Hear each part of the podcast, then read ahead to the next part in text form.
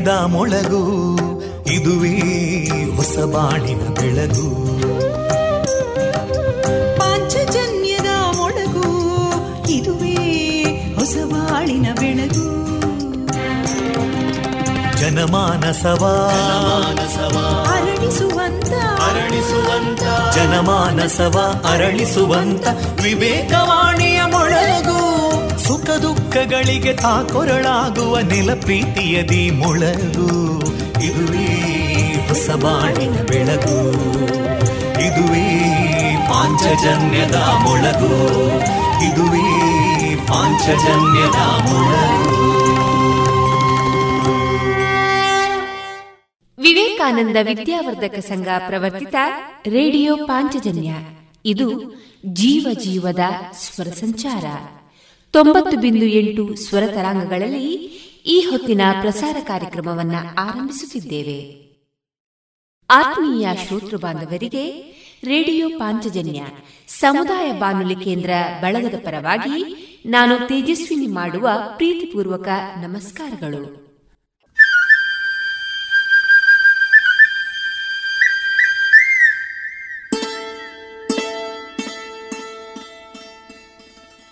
ಇಂದು ಪ್ರಸಾರಗೊಳ್ಳಲಿರುವ ಕಾರ್ಯಕ್ರಮ ಇಂತಿದೆ. ಮೊದಲಿಗೆ ಭಕ್ತಿಗೀತೆಗಳು ಮಾರುಕಟ್ಟೆ ಧಾರಣೆ, ಜಾಣ ಸುದ್ದಿ, ವೈದ್ಯ ದೇವೋಭವ ಕಾರ್ಯಕ್ರಮದಲ್ಲಿ ಕೋವಿಡ್ ಲಸಿಕೆ ಈ ವಿಚಾರವಾಗಿ ಡಾಕ್ಟರ್ ನವೀನ್ ಚಂದ್ರ ಕುಲಾಲ್ ಅವರೊಂದಿಗಿನ ಮುಂದುವರಿದ ಸಂವಾದ. ಸಾಹಿತ್ಯ ಸಂಗಮದಲ್ಲಿ ಅನಗ ಶಿವರಾಮ್ ಅವರು ಬರೆದ ಅನುಬಂಧ ಕಾದಂಬರಿಯ ವಾಚನ. ಕೊನೆಯಲ್ಲಿ ಮಧುರಗಾನ ಪ್ರಸಾರವಾಗಲಿದೆ.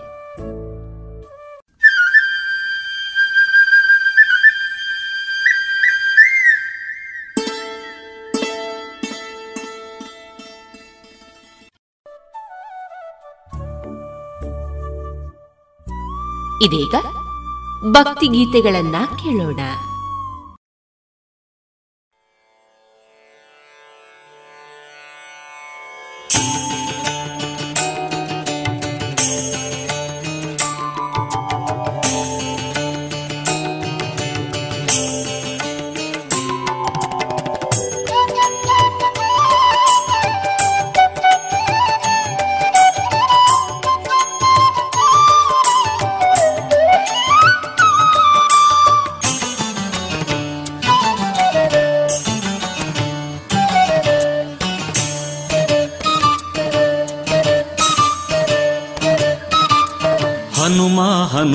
ಎಂದರೆ ಸಾಕು. ಹನುಮ ಹನುಮ ಎಂದರೆ ಸಾಕು. ಪಾವನವಾಗುವುದೀ ಜನುಮ. ಭವದ ಕಡಲ ಪಾರಾಗಿಸಿ ತೀರಕ್ಕೆ ನಮ್ಮನು ಸೇರಿಸುವ ಹನುಮ. ಹನುಮ ಹನುಮ ಎಂದರೆ ಸಾಕು. ಪಾವನವಾಗುವುದೀ ಜನುಮ.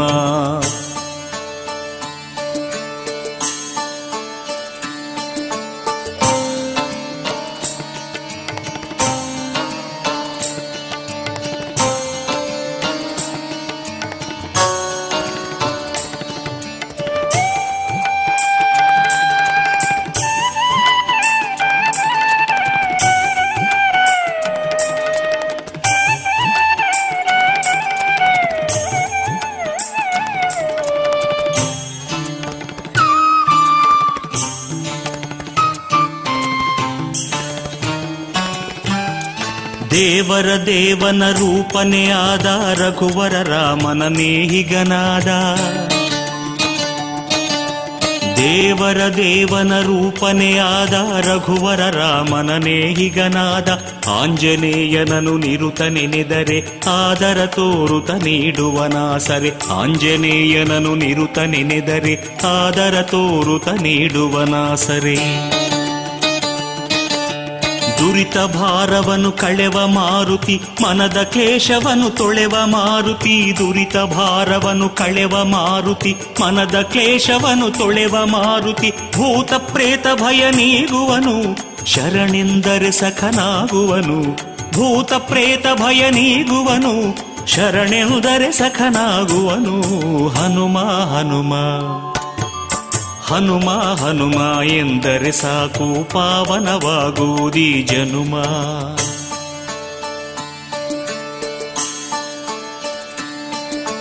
ಭಕ್ತಿಗೆ ಬೇರೆ ನಾಮವೇ ಹನುಮ ಭಕ್ತರ ಶಾಂತಿಯ ಧಾಮನೆ ಹನುಮ.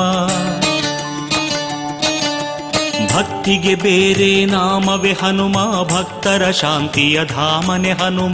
ಭಕ್ತಿ ಭಾವದಲ್ಲಿ ನಂಬಿ ಕರೆದರೆ ದರ್ಶನ ಭಾಗ್ಯವ ಕರುಣಿಸುವ ದೊರೆ. ಭಕ್ತಿ ಭಾವದಲ್ಲಿ ನಂಬಿ ಕರೆದರೆ ದರ್ಶನ ಭಾಗ್ಯವ ಕರುಣಿಸುವ ದೊರೆ.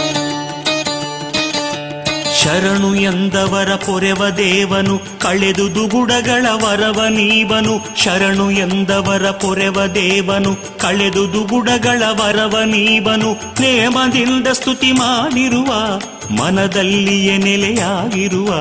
ನೇಮದಿಂದ ಸ್ತುತಿ ಮಾಡಿರುವ, ಮನದಲ್ಲಿಯೇ ನೆಲೆಯಾಗಿರುವ. ಹನುಮ ಹನುಮ. ಹನುಮ ಹನುಮ ಎಂದರೆ ಸಾಕು. ಪಾವನವಾಗುವುದಿ ಜನುಮ. ಭವದ ಕಡಲ ಪಾರಾಗಿಸಿ ತೀರಕ್ಕೆ ನಮ್ಮನು ಸೇರಿಸುವ ಹನುಮ.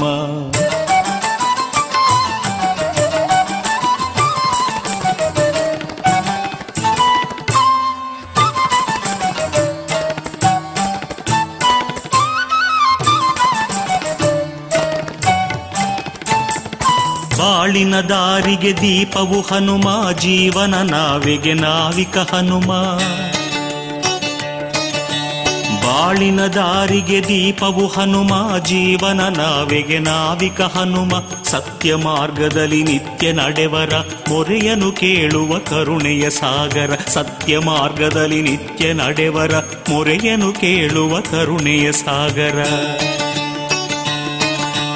ಬೇಡಿದೆಲ್ಲವನು ಕೊಡುವ ದಾನಿಯು, ಪಾಪ ತಾಪಗಳ ಸುಡುವ ಸ್ವಾಮಿಯು, ಬೇಡಿದೆಲ್ಲವನು ಕೊಡುವ ದಾನಿಯು, ಪಾಪ ತಾಪಗಳ ಸುಡುವ ಸ್ವಾಮಿಯು, ಅಭಯ ನೀಡಿ ಭಯವ ಕಳೆವ, ಅಸುರಾಂತಕ ಶುಭವ ತರುವ, ಅಭಯ ನೀಡಿ ಭಯವ ಕಳೆವ, ಅಸುರಾಂತಕ ಶುಭವ ತರುವ ಹನುಮ ಹನುಮ. ಹನುಮ ಹನುಮ ಎಂದರೆ ಸಾಕು, ಪಾವನವಾಗುವುದಿ ಜನುಮ. ಭವದ ಕಡಲ ಪಾರಾಗಿಸಿ ತೀರಕ್ಕೆ ನಮ್ಮನು ಸೇರಿಸುವ ಹನುಮ. ಹನುಮ ಹನುಮ ಎಂದರೆ ಸಾಕು, ಪಾವನವಾಗುವುದಿ ಜನುಮ.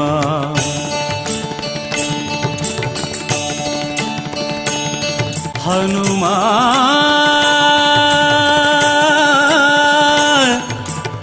ಹನುಮಾ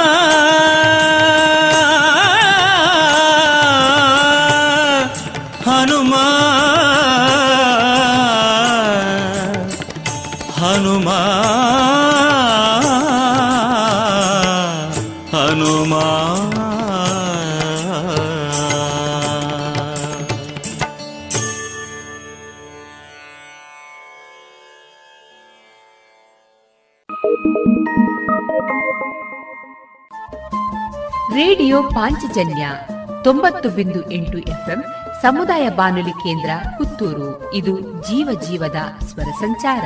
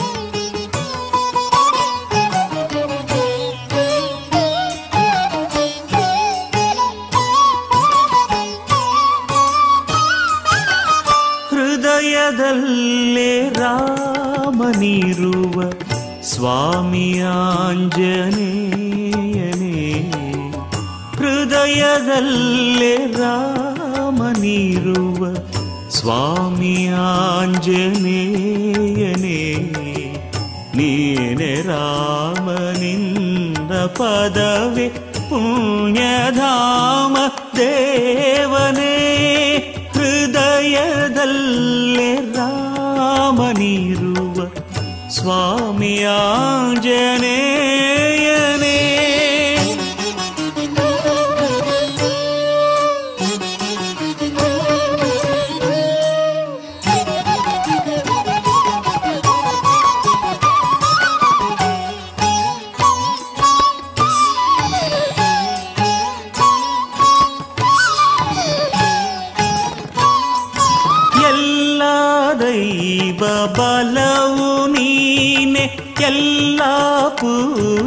ಫಲವು ನೀನೆ, ಎಲ್ಲ ದೈವ ಬಲವು ನೀನೆ, ಎಲ್ಲ ಪೂಜೆ ಫಲವು ನೀನೆ, ಎಲ್ಲ ಜೀವಗಳಲ್ಲಿ ಭಾವ ಚೆಲ್ಲಿ ಹಾಡಿಸುವವನು ನೀನೇ.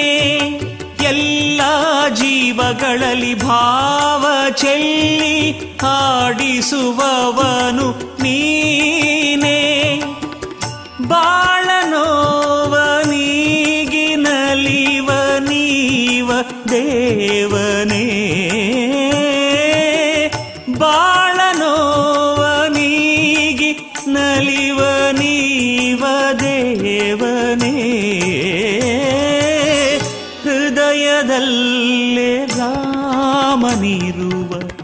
ಸ್ವಾಮಿ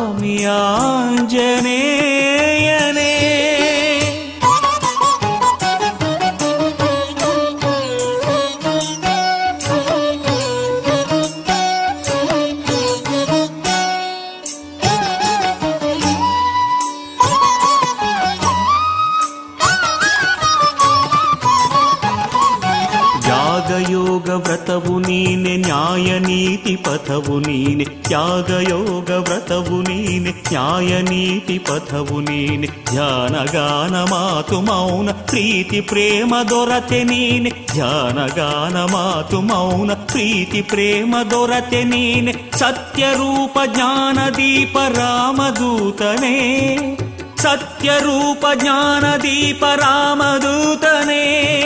సత్యరూప జ్ఞానదీప రామదూతనే. సత్యరూప జ్ఞానదీప రామదూతనే.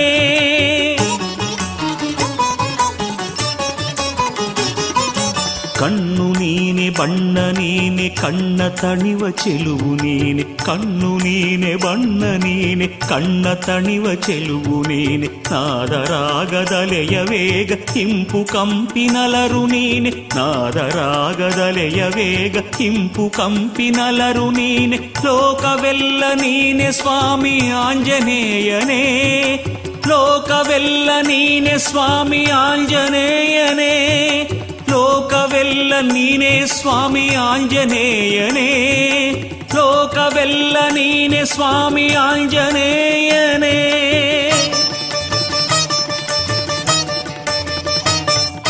ಹೃದಯದಲ್ಲೇ ರಾಮನಿರುವ ಸ್ವಾಮಿ ಆಂಜನೇಯನೇ.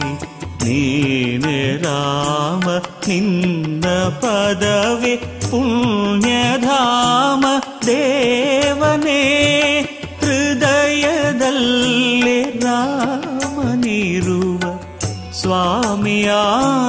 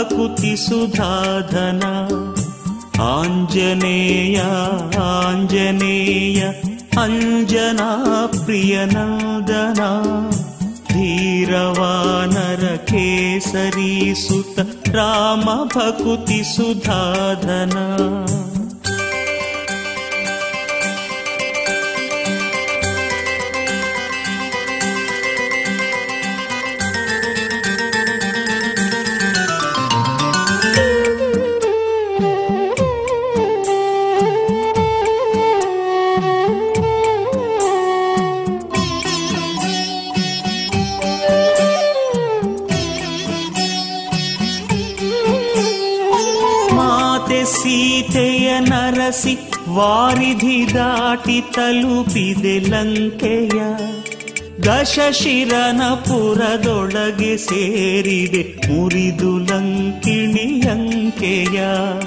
ಮಾತೆ ಸೀತೆಯ ನರಸಿ ವಾರಿಧಿ ದಾಟಿ ತಲುಪಿದೆ ಲಂಕೆಯ ದಶಶಿರನ ಪುರದೊಳಗೆ ಸೇರಿದೆ ಮುರಿದು ಲಂಕಿಣಿಯಂಕೆಯ ಅಸುರ ಬಲವನು ಹರಿದು ಅಕ್ಷನ ಕೊಂದ ಕಲಿ ಹನುಮಂತನೇ. ಅಸುರ ಬಲವನು ಹರಿದು ಅಕ್ಷನ ಕೊಂದ ಕಲಿ ಹನುಮಂತನೇ. ರಾಮನನು ಜನನುಳಿಸೆ ಗಿರಿಯನೆ ತಂದವನೆ ಬಲವಂತನೇ. ರಾಮನನು ಜನನುಳಿಸೆ ಗಿರಿಯನೆ ತಂದವನೆ ಬಲವಂತನೇ ಆಂಜನೇಯ ಆಂಜನೇಯ ಅಂಜನಾ ಪ್ರಿಯ ನಂದನ ಧೀರವಾನರ ಕೇಸರಿ ಸುತ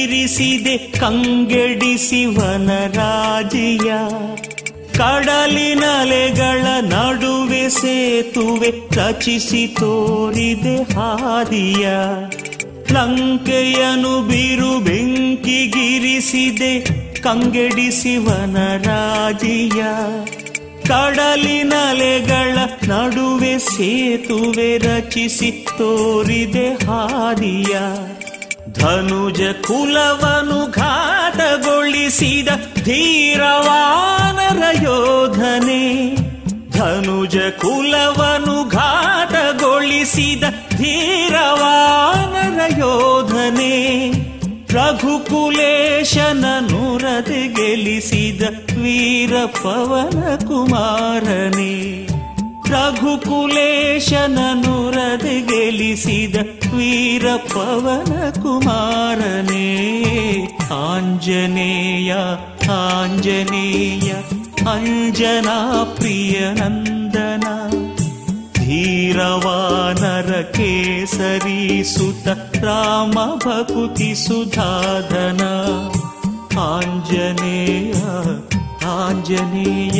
अञ्जनाप्रियहदना धीरवानर केसरीसुत राम भकुतिसुधाना रामभकुतिसुधाधना राम भकुति सुधाधना। ರಾಷ್ಟ್ರೀಯ ಪೋಲಿಯೋ ಚಕ್ರ ಮೂವತ್ತೊಂದು ಜನವರಿ ಎರಡ್ ಸಾವಿರದ ಇಪ್ಪತ್ತೊಂದು. ನಮಸ್ಕಾರ. ಭಾರತದ ಪೋಲಿಯೋ ವಿರುದ್ಧದ ವಿಜಯಗಾಥೆಯನ್ನು ದೊಡ್ಡ ದೊಡ್ಡ ಶಬ್ದಗಳಲ್ಲಿ ಬರೆಯಲಾಗುತ್ತೆ. ಆದ್ರೆ ಈ ಗೆಲುವನ್ನು ಕಾಯ್ದುಕೊಳ್ಳಲು ನಾವು ನಮ್ಮ ಪ್ರಯತ್ನವನ್ನು ಸದಾ ಮಾಡಬೇಕು. ಎಲ್ಲಿಯ ತನಕ ಅಂದ್ರೆ ಈ ಜಗತ್ತಿನಿಂದ ಪೋಲಿಯೋದ ಅಪಾಯ ಪೂರ್ತಿಯಾಗಿ ನಿರ್ಮೂಲ ಆಗುವ ತನಕ ಮಾಡಬೇಕು. ಅಪಾಯ ಇನ್ನು ಮುಗಿದಿಲ್ಲ. ಹಾಗಾಗಿ ಪೋಲಿಯೋದ ಡೋಸ್ ಪ್ರತಿ ಬಾರಿಯೂ ಕುಡಿಸಬೇಕು. ಎರಡು ಹನಿ ಪ್ರತಿ ಬಾರಿ ಪೋಲಿಯೋ ವಿರುದ್ಧ ವಿಜಯ ನಿರಂತರ. ಹುಟ್ಟಿನಿಂದ ಐದು ವರ್ಷಗಳ ತನಕ ಪೋಲಿಯೋ ಡೋಸ್ ಕುಡಿಸಬೇಕು ಪ್ರತಿ ಬಾರಿ. ಭಾರತ ಸರ್ಕಾರದ ವತಿಯಿಂದ ಜನಹಿತಕ್ಕಾಗಿ ಜಾರಿ.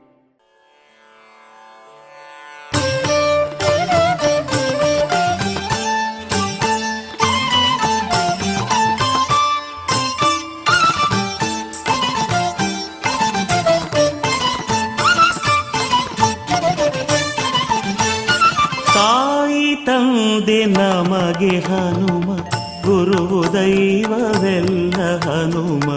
ಹನುಮನನ್ನು ನಿರುತ ನಂಬಿರೆ, ಸ್ವರ್ಗವಾಯಿತೆ ಮಗೆ. ಈಧರೆ ತಾಯಿ ತಂದೆ ನಮಗೆ ಹನುಮ ಗುರು ದೈವವೆಲ್ಲ ಹನುಮ. ಹನುಮನನ್ನು ನಿರುತ ನಂಬಿರೆ ಸ್ವರ್ಗವಾಯಿತೆ ಮಗೆ ಈಧರೆ ತಾಯಿ ತಂದೆ ನಮಗೆ ಹನುಮ.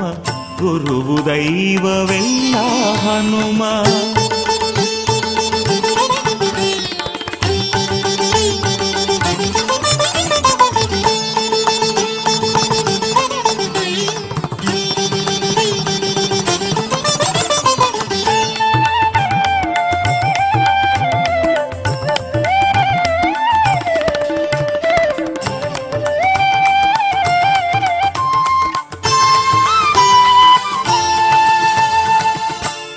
ಕತ್ತಲಲ್ಲಿ ನಡೆಯುವಾಗ ಬೆಳಕಿನಂತೆ ಬರುವ ಹನುಮ. ಕತ್ತಲಲ್ಲಿ ನಡೆಯುವಾಗ ಬೆಳಕಿನಂತೆ ಬರುವ ಹನುಮ. ಕುಂಟಿತನದ ಭಯವ ನೀಗಿ ಗೆಳೆಯನಂತೆ ಇರುವ ಹನುಮ. ಕುಂಟಿತನದ ಭಯವ ನೀಗಿ ಗೆಳೆಯನಂತೆ ಇರುವ ಹನುಮ. ಕತ್ತಲಲ್ಲಿ ನಡೆಯುವಾಗ ಬೆಳಕಿನಂತೆ ಬರುವ ಹನುಮ ಕುಂಟಿತನದ ಭಯವ ನೀಗಿ ಗೆಳೆಯನಂತೆ ಇರುವ ಹನುಮ ಸುಡುವ ಬಿಸಿಲಿನಲ್ಲಿ ಮೇಘ ಮರಗಳಾಗಿ ನೆರಳು ಕೊಡುವ ಸುಡುವ ಬಿಸಿಲಿನಲ್ಲಿ ಮೇಘ ಮರಗಳಾಗಿ ನೆರಳು ಕೊಡುವ ಕರುಣೆ ಸುಧೆಯ ಸೋಮೆಯಾಗಿ ಬದುಕ ಬನವ ಮಾಡಿ ಬಿಡುವ ಕರುಣೆ ಸುಧೆಯ ಸೋಮೆಯಾಗಿ ಬದುಕ ಬನವ ಮಾಡಿ ಬಿಡುವ ತಾಯಿ ತಂದೆ ನಮಗೆ ಹನುಮ, ಗುರುವು ದೈವವೆಲ್ಲ ಹನುಮ.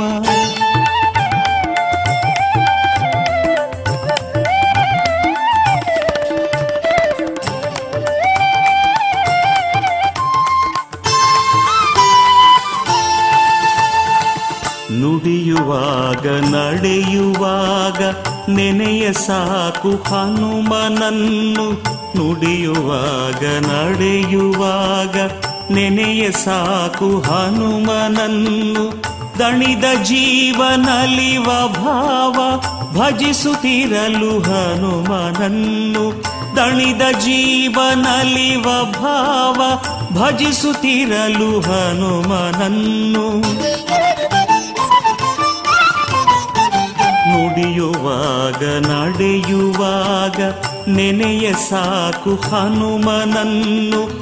ದಣಿದ ಜೀವನಲಿವ ಭಾವ ಭಜಿಸುತ್ತಿರಲು ಹನುಮನನ್ನು. ಅಳುವ ಕಂದನನ್ನು ತಾಯಿ ಮಮತೆಯುದ ಸಲಹುವಂತೆ ಅಳುವ ಕಂದನನ್ನು ತಾಯಿ ಮಮತೆಯಿಂದ ಸಲಹುವಂತೆ ಗುರುವಿನಂತೆ ಬರುವ ಹನುಮ, ಗುರಿಯ ತೋರಿ ಕಳೆವ ಚಿಂತೆ ಗುರುವಿನಂತೆ ಬರುವ ಹನುಮ, ಗುರಿಯ ತೋರಿ ಕಳೆವ ಚಿಂತೆ ತಾಯಿ ತಂದೆ ನಮಗೆ ಹನುಮ ಗುರು ದೈವವೆಲ್ಲ ಹನುಮ.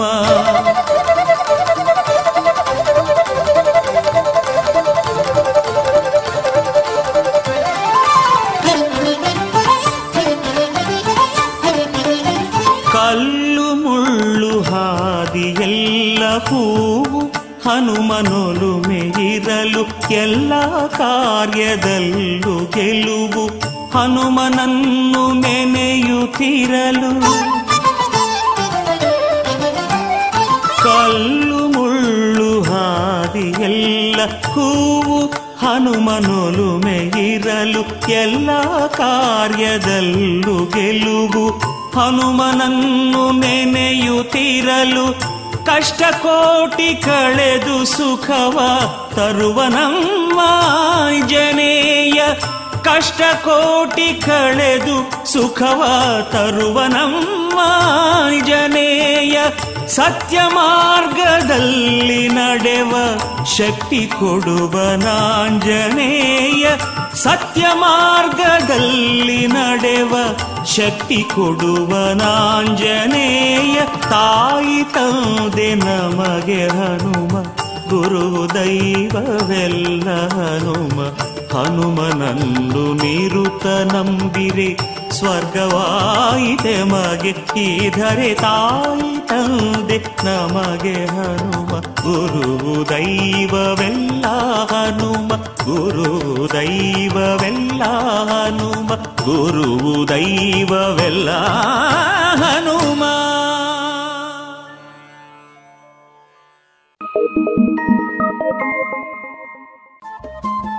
ರೇಡಿಯೋ ಪಾಂಚಜನ್ಯ ತೊಂಬತ್ತು ಬಿಂದು ಎಂಟು ಎಫ್ಎಂ ಸಮುದಾಯ ಬಾನುಲಿ ಕೇಂದ್ರ ಪುತ್ತೂರು. ಇದು ಜೀವ ಜೀವದ ಸ್ವರ ಸಂಚಾರ.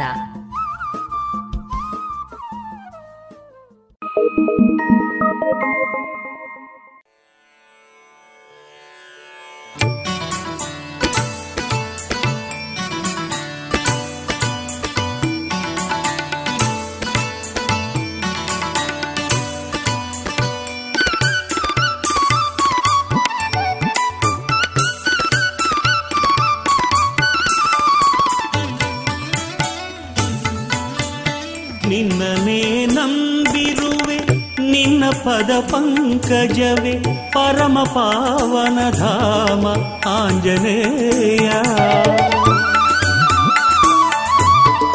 ನಿನ್ನನೇ ನಂಬಿರುವೆ ನಿನ್ನ ಪದ ಪಂಕಜವೇ ಪರಮ ಪಾವನ ಧಾಮ ಆಂಜನೇಯ ನಿನ್ನ ನಾಮವೇ ಉಸಿರು, ನಿನ್ನ ಧ್ಯಾನವೇ ಜೀವ, ನಿನ್ನ ನಾಮವೇ ಉಸಿರು, ನಿನ್ನ ಧ್ಯಾನವೇ ಜೀವ, ನಿನ್ನ ಹೊರದೆನಗಾರೋ ವಾಯುತನಯ ವಾಯುತನಯ ನಿನ್ನನೇ ನಂಬಿರುವೆ, ನಿನ್ನ ಪದ ಪಂಕಜವೇ ಪರಮ ಪಾವನ ಧಾಮ, ಆಂಜನೇಯ.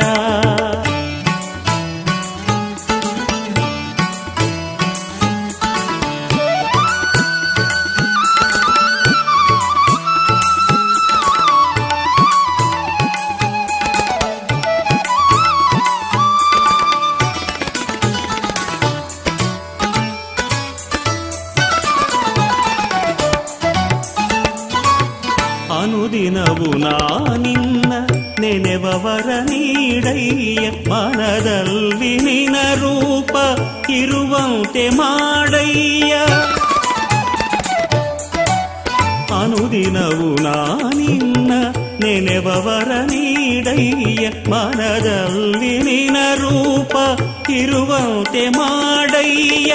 ಪವನ ಜನೆ ನಿನ ಚರಣ ಕಮಲದಲ್ಲಿ ಧೂಳಾಗಿ. ಪವನ ಜನೆ ನಿನ ಚರಣ ಕಮಲದಲ್ಲಿ ಧೂಳಾಗಿ. ಚಿರವಾಗಿ ಇರುವ ಸೌಭಾಗ್ಯವನ್ನು ನೀಡಯ್ಯ. ನಿನ್ನನೇ ನಂಬಿರುವೆ ನಿನ್ನ ಪದ ಪಂಕಜವೇ ಪರಮ ಪಾವನ ಧಾಮ ಆಂಜನೇಯ.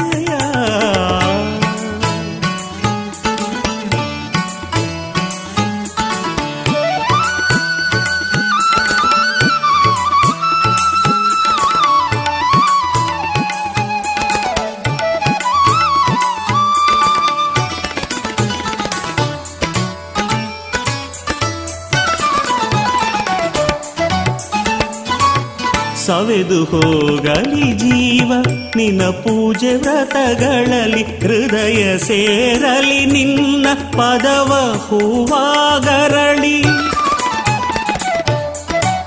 ಸವೆದು ಹೋಗಲಿ ಜೀವ, ನಿನ್ನ ಪೂಜೆ ವ್ರತಗಳಲ್ಲಿ ಹೃದಯ ಸೇರಲಿ, ನಿನ್ನ ಪದವ ಹೂವಾಗರಳಿ ನುಡಿವ ನುಡಿ ನುಡಿ ನಿನ್ನ ಮಹಿಮೆಗಳ ಹಾಡಿರಲಿ. ನುಡಿವ ನುಡಿ ನುಡಿ ನಿನ್ನ ಮಹಿಮೆಗಳ ಹಾಡಿರಲಿ. ಪದ ಪದವು ಹನುಮಂತ ನಿನ್ನ ನಾಮವಾಗಿರಲಿ. ನಿನ್ನನೇ ನಂಬಿರುವೆ, ನಿನ್ನ ಪದ ಪಂಕಜವೇ. ಪರಮ ಪಾವನ ಧಾಮ ಆಂಜನೇಯ.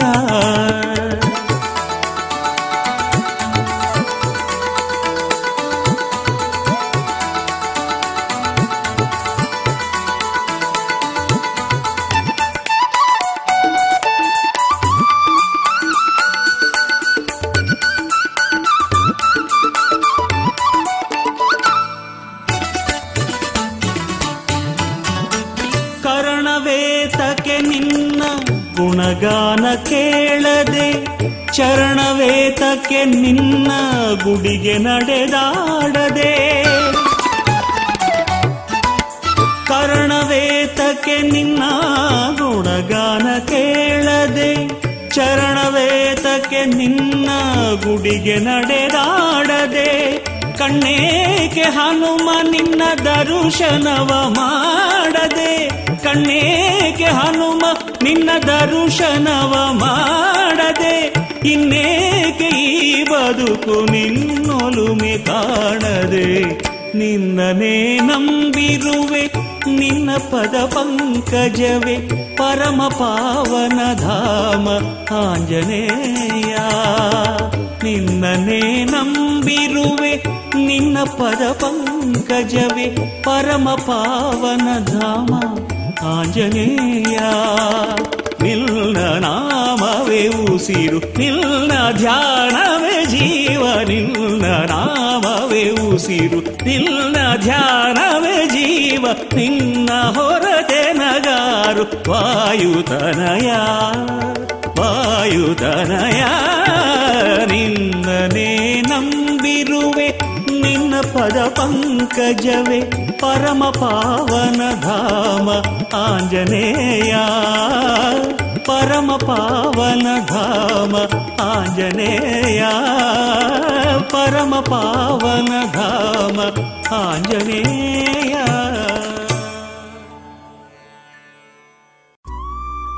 ಇದುವರೆಗೆ ಭಕ್ತಿಗೀತೆಗಳನ್ನ ಕೇಳಿದಿರಿ. अब पूरे भारत के लिए एक राशन कार्ड की व्यवस्था भी हो रही है, यानी एक राष्ट्र, एक ration card one nation one ration card. इसका सबसे बड़ा लाभ उन गरीब साथियों को मिलेगा जो रोजगार या दूसरी आवश्यकताओं के लिए अपना गांव छोड़ करके कहीं और जाते हैं ಪ್ರಧಾನಮಂತ್ರಿ ನರೇಂದ್ರ ಮೋದಿ ಅವರ ಈ ವಿಜ್ಞಾನದ ಎನ್ಎಫ್ಎಸ್ಎ ಲಾಭಾರ್ಥಿಗಳಿಗಾಗಿ ರೂಪಿಸಲಾಗಿದೆ ಒಂದು ದೇಶ ಒಂದು ಪಡಿತರ ಚೀಟಿಯ ವ್ಯವಸ್ಥೆ ತಮ್ಮ ಚಾಲತಿಯಲ್ಲಿರುವ ಪಡಿತರ ಚೀಟಿಯಿಂದಲೇ ದೇಶದ ಯಾವುದೇ ಭಾಗದಲ್ಲಿ ಯಾವುದೇ ಪಡಿತರ ಅಂಗಡಿಯಿಂದ ಲಾಭವನ್ನು ತೆಗೆದುಕೊಳ್ಳಬಹುದು ಯೋಜನೆ ಹಾಗೂ ಇತರ ಮಾಹಿತಿಗಳಿಂದ ಪ್ರಯೋಜನಗಳನ್ನು ಪಡೆಯಲು ಟೋಲ್ ಫ್ರೀ ಸಂಖ್ಯೆ ಒಂದು ನಾಲ್ಕು ನಾಲ್ಕು ನಾಲ್ಕು ಐದಿಗೆ ಸಂಪರ್ಕಿಸಿ ರೇಡಿಯೋ ಪಾಂಚಜನ್ಯ ತೊಂಬತ್ತು ಬಿಂದು ಎಂಟು ಎಫ್ಎಂ ಸಮುದಾಯ ಬಾನುಲಿ ಕೇಂದ್ರ ಪುತ್ತೂರು. ಇದು ಜೀವ ಜೀವದ ಸ್ವರ ಸಂಚಾರ.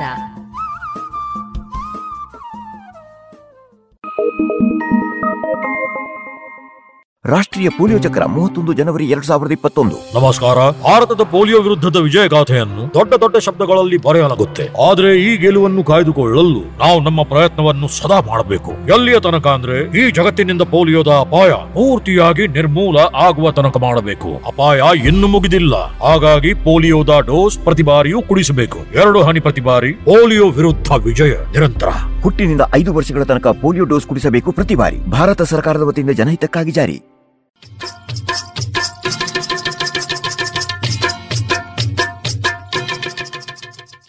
ಮಾರುಕಟ್ಟೆ ಧಾರಣೆ ಇಂತಿದೆ. ಹೊಸ ಅಡಿಕೆ ಇನ್ನೂರ ಇಪ್ಪತ್ತ ಐದರಿಂದ ಮುನ್ನೂರ ಅರವತ್ತು, ಹಳೆ ಅಡಿಕೆ ಮುನ್ನೂರ ಐದರಿಂದ ನಾಲ್ಕುನೂರ ಹದಿನೈದು, ಡಬಲ್ ಚೋಲ್ ಮುನ್ನೂರ ಐದರಿಂದ ನಾಲ್ಕುನೂರ ಹದಿನೈದು, ಹಳೆ ಪಟೋರ ಇನ್ನೂರರಿಂದ ಮುನ್ನೂರ ಮೂವತ್ತ ಐದು ಹೊಸ ಪಟೋರ ನೂರ ಎಪ್ಪತ್ತ ಐದರಿಂದ ಮುನ್ನೂರ ಹದಿನೈದು, ಹಳೆ ಉಳ್ಳಿಗಡ್ಡೆ ನೂರ ಹತ್ತರಿಂದ ಇನ್ನೂರ ಮೂವತ್ತ ಐದು ಹೊಸ ಉಳ್ಳಿಗಡ್ಡೆ ನೂರ ಹತ್ತರಿಂದ ಇನ್ನೂರ ಮೂವತ್ತು ಹಳೆ ಕರಿಗೋಟು ನೂರ ಹತ್ತರಿಂದ ಇನ್ನೂರ ಐವತ್ತ ಐದು ಹೊಸ ಕರಿಗೋಟು ನೂರ ಹತ್ತರಿಂದ ಇನ್ನೂರ ಐವತ್ತ ಐದು ಕೊಕ್ಕೋ ಧಾರಣೆ, ಹಸಿ ಕೊಕ್ಕೋ ಐವತ್ತ ಐದರಿಂದ ಅರವತ್ತು ಒಣಕೊಕ್ಕೋ ನೂರ ನಲವತ್ತ ಐದರಿಂದ ನೂರ ಎಪ್ಪತ್ತ ಐದು ಕಾಳುಮೆಣಸು ಇನ್ನೂರ ಐವತ್ತರಿಂದ ಮುನ್ನೂರ ಮೂವತ್ತು, ರಬ್ಬರ್ ಧಾರಣೆ, ಗ್ರೇಡ್ ನೂರ ಐವತ್ತು ರೂಪಾಯಿ, ಲಾಟ್ ನೂರ ಹದಿನೆಂಟು ರೂಪಾಯಿ ಸ್ಕ್ರಾಪ್ ಒಂದು ಎಪ್ಪತ್ತ ಒಂಬತ್ತು ರೂಪಾಯಿ ಸ್ಕ್ರಾಪ್ ಎರಡು ಎಪ್ಪತ್ತ ಒಂದು ರೂಪಾಯಿ.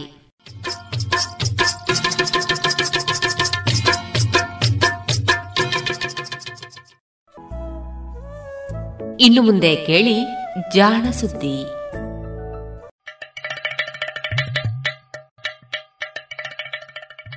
ಕೇಳು ಕೇಳು ಕೇಳು ಜಾಣ ಜಾಣ ಸುದ್ದಿಯ ಕೇಳು ಕೇಳು ಕೇಳು ಜಾಣ.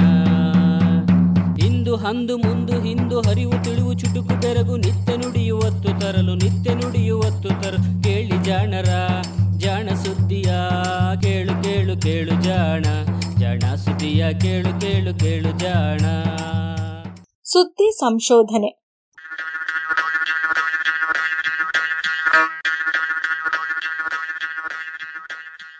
ಬೆಕ್ಕು ಗಿಡ ತಿನ್ನುವುದೇಕೆ?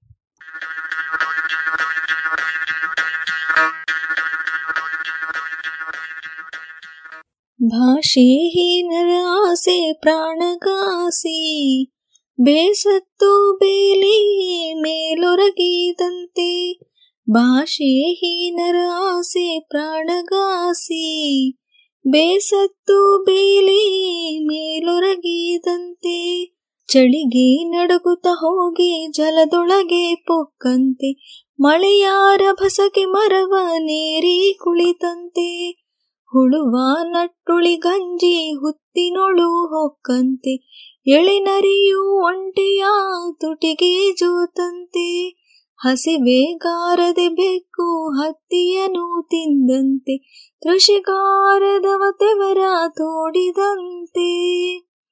ಬಿಸಿಲಿಗಾರದೆ ಕೋತಿ ಬಂಡೆ ಮೇಲ್ ಕುಳಿತಂತೆ ಕುಸುಬಿಯ ಹೊಲದೊಳಗೆ ಕಳ್ಳ ಪೊಕ್ಕಂತೆ, ಕುಸುಬಿಯ ಹೊಲದೊಳಗೆ ಕಳ್ಳ ಪೊಕ್ಕಂತೆ ಹುಸಿಯ ನಾಡುವ ರಾಸಿ ಪುರುಷ ನಾರಿಯ ವೇಷ, ಬಿಸಿಲು ಕುದುರೆಯ ಭಾವ ಒಂದೇ ಕಾಣು. ಬಿಸಜಾಕ್ಷ ವರದ ಶ್ರೀ ಪುರಂದರ ವಿಠಲನ, ಎಸೆವ ಪಾದದ ಸೇವೆ ಪರಮ ಸುಖ ಮನುಜ. ಎಸೆವ ಪಾದದ ಸೇವೆ ಪರಮ ಸುಖ ಮನುಜ. ಹೀಗೊಂದು ಕಡೆ ಪುರಂದರದಾಸರು ಬೆಕ್ಕಿನ ನಡವಳಿಕೆಯನ್ನು ಕುರಿತು ಹೇಳಿದ್ದಾರೆ. ಬೆಕ್ಕು ಹಸಿವೆ ತಡೆಯಲಾರದೆ ಹತ್ತಿಯನ್ನು ಉಂಡಂತೆ ಎನ್ನುತ್ತಾರೆ. ಅಂದರೆ, ಅಷ್ಟೊಂದು ಅಚ್ಚರಿಯ ವಿಷಯ ಅಸಂಭವ. ಇದು ದಾಸರ ನುಡಿ. ಆದರೆ ನೋಡಿ, ಬೆಕ್ಕು ಹತ್ತಿಯನ್ನು ತಿನ್ನದೇ ಇರಬಹುದು. ಆದರೆ, ಅದು ಗಿಡಗಳನ್ನು ತಿನ್ನುವುದನ್ನು ಕಂಡವರಿದ್ದಾರೆ. ಇದು ಸಹಜವೇ ಆದರೂ ಬೆರಕಿನ ವಿಷಯವೇ. ಏಕೆಂದರೆ, ಹೇಳಿ ಕೇಳಿ ಬೆಕ್ಕು ಒಂದು ಮಾಂಸಾಹಾರಿ ಪ್ರಾಣಿ. ಹುಲಿ ಚಿರತೆಗಳ ಜಾತಿಗೆ ಸೇರಿದ್ದು. ಹುಲ್ಲು ಮೇಯುವ ಜಾತಿಯಲ್ಲ ಹಾಗಿದ್ದ ಮೇಲೆ ಈ ಬೇಟೆಗಾರ ಆಗಾಗ್ಗೆ ಹುಲ್ಲನ್ನು ಮೇಯುವುದೇಕೆ ಎನ್ನುವುದು ಜೀವಿ ವಿಜ್ಞಾನಿಗಳ ಪ್ರಶ್ನೆ. ದಾಸರು ನಂಬಿದ ಹಾಗೆ ಹೊಟ್ಟೆ ಹಸಿದಿದ್ದರಿಂದ ಇದು ಹೀಗೆ ಮಾಡುತ್ತಿದೆಯೋ?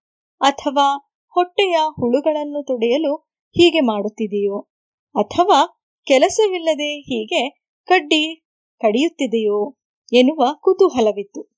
ಅಂತಹುದೊಂದು ಪ್ರಶ್ನೆಗೆ ಇದೀಗ ಉತ್ತರ ಸಿಕ್ಕಿದೆ. ಸೈನ್ಸ್ ಅಡ್ವಾನ್ಸಸ್ ಪತ್ರಿಕೆಯಲ್ಲಿ ಇತ್ತೀಚೆಗೆ ಜಪಾನಿನ ಇವಾತೆ ವಿಶ್ವವಿದ್ಯಾನಿಲಯದ ಜೀವ ರಸಾಯನ ವಿಜ್ಞಾನಿ ಮಸಾಒ ಮಿಯಾಸಾಕಿ ಮತ್ತು ಸಂಗಡಿಗರು ಪ್ರಕಟಿಸಿರುವ ಸಂಶೋಧನೆ ಬೆಕ್ಕುಗಳು ಕೆಲವು ಗಿಡಗಳನ್ನು ತಿನ್ನುವುದಕ್ಕೆ ಕಾರಣವೇನಿರಬಹುದೆಂದು ಪತ್ತೆ ಮಾಡಿದೆ. ಬೆಕ್ಕುಗಳು ಸೊಳ್ಳೆಗಳನ್ನು ಓಡಿಸುವುದಕ್ಕೆ ಹೀಗೆ ಮಾಡುತ್ತವಂತೆ. ಅಚ್ಚರಿಯಾಯಿತೆ? ಇರಲಿ.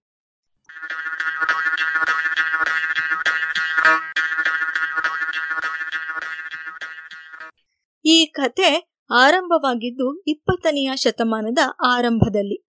ಅದಕ್ಕೂ ಮುನ್ನ ನಮ್ಮ ದಾಸರು ನಂಬಿದಂತೆ ಜನರು ಬೆಕ್ಕುಗಳು, ವಿವಿಧ ಗಿಡಗಳನ್ನು ಮೂಸುವುದನ್ನು, ಕೆಲವದರ ಎಲೆಗಳನ್ನು ಚಿವುಟಿ ತಿನ್ನುವುದನ್ನೂ ಕಂಡಿದ್ದರು.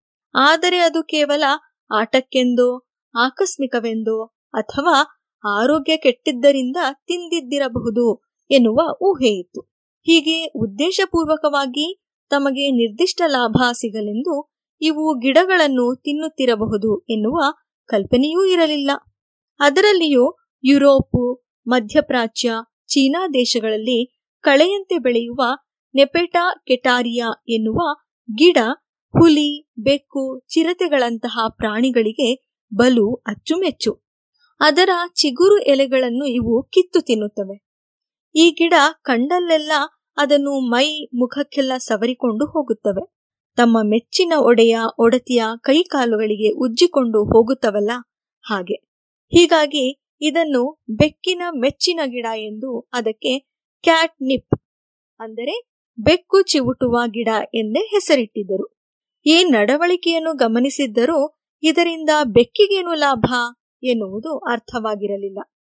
ಬೆಕ್ಕುಗಳು ಈ ಗಿಡವನ್ನು ಕಂಡೊಡನೆ ಮತ್ತೇರಿದಂತೆ ಅದರ ಚಿಗುರುಗಳನ್ನು ಚಿವುಟಿ ಅಗಿದು ಗಿಡಕ್ಕೆ ತಮ್ಮ ಮೈ ಕೈಯನ್ನೆಲ್ಲ ಸವರಿಕೊಂಡು ಅಲ್ಲೇ ಬಿದ್ದು ಹೊರಳಾಡಿ ಆಟವಾಡುತ್ತವೆ.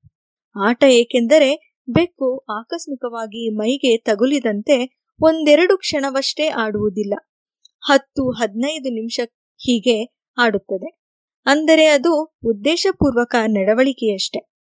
ಬೆಕ್ಕು ಕ್ಯಾಟ್ನಿಪ್ ಕಂಡರಷ್ಟೇ ಹೀಗೆ ನಡೆದುಕೊಳ್ಳುವುದಿಲ್ಲ.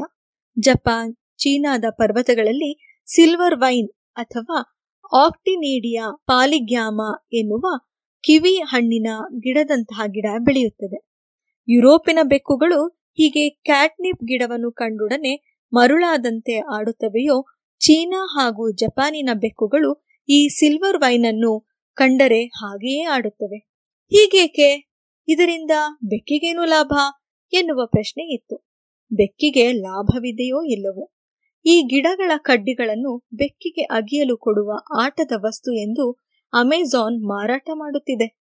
ಬೆಕ್ಕು ಹಾಗೂ ಅದರ ಜಾತಿಯ ಇತರ ಪ್ರಾಣಿಗಳಿಗೆ ಈ ಗಿಡಗಳು ಬಹುಶಃ ಕೇವಲ ಇಷ್ಟದ ವಸ್ತು ಎಂದಷ್ಟೇ ಭಾವನೆ ಇತ್ತು ಯುರೋಪಿನಲ್ಲಿ ನೂರಾರು ವರ್ಷಗಳಿಂದ ಬೆಕ್ಕಿನ ಈ ಚರ್ಯೆಯನ್ನು ಕಂಡವರಿದ್ದಾರೆ. ದಾಖಲೆಗಳ ಪ್ರಕಾರ ಸಾವಿರದ ಏಳ್ನೂರ ನಾಲ್ಕರಲ್ಲಿ ಒಬ್ಬ ಜಪಾನಿ ವಿಜ್ಞಾನಿ ಬೆಕ್ಕುಗಳು ಸಿಲ್ವರ್ ವೈನ್ ಅನ್ನು ಕಂಡು ಆಡುವ ಬಗೆಯನ್ನು ದಾಖಲಿಸಿದ್ದ. ಇಂಗ್ಲೆಂಡಿನ ಸಸ್ಯ ವಿಜ್ಞಾನಿಯೊಬ್ಬ ಸಾವಿರದ ಏಳ್ನೂರ ಐವತ್ತೊಂಬತ್ತರಲ್ಲಿ ಅದೇ ರೀತಿಯಲ್ಲಿ ಯುರೋಪಿನ ಬೆಕ್ಕುಗಳು ಕ್ಯಾಟ್ನಿಪ್ ಅನ್ನು ಕಂಡು ವಿಚಲಿತಗೊಳ್ಳುವುದನ್ನು ಗಮನಿಸಿದ್ದ. ಇಲಿ ಬೆಕ್ಕುಗಳ ನಡುವೆ ಯುದ್ಧ ನಡೆದಾಗ ಇಲಿಗಳು ಸಿಲ್ವರ್ ವೈನ್ ಗಿಡವನ್ನು ಬಳಸಿ ಬೆಕ್ಕುಗಳನ್ನು ಮರಳು ಮಾಡಿದ್ದವು ಎಂದು ಒಂದು ಚೀನಿ ಕಥೆ ಇದೆ. ಅಷ್ಟೊಂದು ಬೆರಗು ಪಡುವಂಥದ್ದು ಅದರಲ್ಲಿ ಏನೂ ಇಲ್ಲವೆಂದೇ ಭಾವಿಸಿದ್ದರು. ಆದರೆ ಈ ಭಾವನೆ ಬದಲಾಗಿದ್ದು ಕಳೆದ ಶತಮಾನದ ಆರಂಭದಲ್ಲಿ.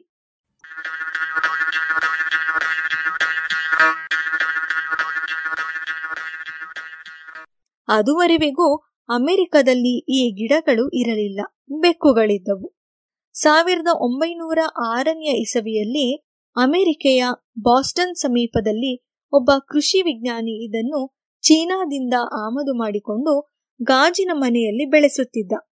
ಇವು ಚೆನ್ನಾಗಿ ಬಲಿಯುವುದಕ್ಕೂ ಮುನ್ನವೇ ಯಾರೋ ಅವುಗಳ ಚಿಗುರನ್ನು ಚಿವುಟು ಹಾಕುತ್ತಿದ್ದುದು ಗಮನಕ್ಕೆ ಬಂದಿತು. ಅವು ಇಲಿಗಳ ಕೆಲಸ ಇರಬೇಕು ಎಂದು ಭಾವಿಸಿದ್ದರು. ಆದರೆ ಒಮ್ಮೆ ರಾತ್ರಿ ಕಾವಲು ಕಾಯುತ್ತಿದ್ದಾಗ ಕಂಡದ್ದೇ ಬೇರೆ. ಆತ ಸಾಕಿದ್ದ ಬೆಕ್ಕು ಬಂದು ಈ ಗಿಡವನ್ನು ತಿಂದು ಹೋಗುತ್ತಿತ್ತು. ಅನಂತರ ದೊಡ್ಡ ತೋಟವನ್ನು ಮಾಡಿದಾಗಲೂ ಬೇಲಿ ಹಾರಿ ಬೆಕ್ಕುಗಳು ಈ ಗಿಡವನ್ನು ಬೆಳೆಯಲು ಬಿಡುತ್ತಲೇ ಇರಲಿಲ್ಲ. ಹುಟ್ಟಿದಾರಭ್ಯ ತಾವು ಕಂಡೇ ಇರದಿದ್ದ ಈ ಗಿಡವನ್ನು ಇವು ತಿನ್ನುವುದನ್ನು ಕಲಿತದ್ದು ಹೇಗೆ ಎನ್ನುವ ಪ್ರಶ್ನೆ ಎದ್ದಿತು. ಅಂದರೆ ಸಹಜವಾಗಿಯೇ ಬೆಕ್ಕುಗಳಿಗೆ ಬೇಕಾದ ಹಾಗೂ ಬೆಕ್ಕುಗಳು ಗುರುತಿಸುವ ವಸ್ತುವೇನಾದರೂ ಈ ಗಿಡದಲ್ಲಿ ಇರಬೇಕು ಎಂದು ಊಹಿಸಲಾಗಿತ್ತು. ತದನಂತರ ನಡೆದ ಸಂಶೋಧನೆಗಳು ಇವೆರಡೂ ಸಸ್ಯಗಳಲ್ಲಿ ಇರುವ ಇರಿಡಾಯಿಡ್ ವರ್ಗದ ರಾಸಾಯನಿಕಗಳನ್ನು ಮೂಸಿದಾಗಲೂ ಬೆಕ್ಕುಗಳು ಹಾಗೆಯೇ ಆಡುತ್ತವೆ ಎಂದು ತಿಳಿಸಿದ್ದುವು. ಇದೀಗ ಮಸಾಒ ಮಿಯಾಸಾಕಿ ತಂಡ ಈ ರಾಸಾಯನಿಕಗಳು ಹೇಗೆ ಬೆಕ್ಕುಗಳನ್ನು ಆಡಿಸುತ್ತವೆ ಎಂದು ಪತ್ತೆ ಮಾಡಿದ್ದಾರೆ. ಇವರು ತಮ್ಮ ಪ್ರಯೋಗಾಲಯದಲ್ಲಿಯೇ ಸಾಕಿದ ಹಾಗೂ ಬೀದಿಯ ಬೆಕ್ಕುಗಳನ್ನು ಪರೀಕ್ಷಿಸಿದ್ದಾರೆ.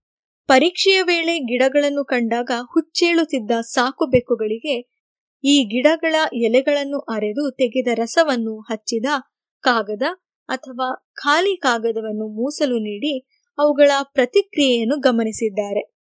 ಅದೇ ರೀತಿಯಲ್ಲಿ ಬೀದಿಯಲ್ಲಿ ಎಲೆಗಳ ರಸ ಹಚ್ಚಿದ ಹಾಗೂ ಖಾಲಿ ಕಾಗದಗಳನ್ನು ಇಟ್ಟು ಬೀದಿ ಬೆಕ್ಕುಗಳ ಪ್ರತಿಕ್ರಿಯೆಯನ್ನು ಪರೀಕ್ಷಿಸಿದ್ದಾರೆ. ಸಾಕು ಬೆಕ್ಕುಗಳಂತೂ ಎಲೆಯ ರಸ ಹಚ್ಚಿದ ಕಾಗದಗಳನ್ನು ಮೂಸಿ ಗಿಡವನ್ನು ಕಂಡಂತೆಯೇ ಆಡಿದ್ದುವಂತೆ. ಹಾಗೆಯೇ ಬೀದಿ ಬೆಕ್ಕುಗಳು ಎಲೆಯ ರಸ ಹಚ್ಚಿದ ಕಾಗದಗಳನ್ನಷ್ಟೇ ಅರಸಿ ಬಂದು ಒರೆಸಿಕೊಂಡು ಹೋಗಿದ್ದುವಂತೆ. ಕಾಗದಗಳಿಗೆ ಹಚ್ಚಿದ ರಸಗಳಲ್ಲಿ ಪ್ರಮುಖವಾಗಿ ನೆಪೆಟಾಲಿಯಾ ಕ್ಲೋಲ್ ಎನ್ನುವ ಇರಿಡಾಯಿಡ್ ರಾಸಾಯನಿಕದ ಅಂಶವೇ ಪ್ರಮುಖವಾಗಿತ್ತು.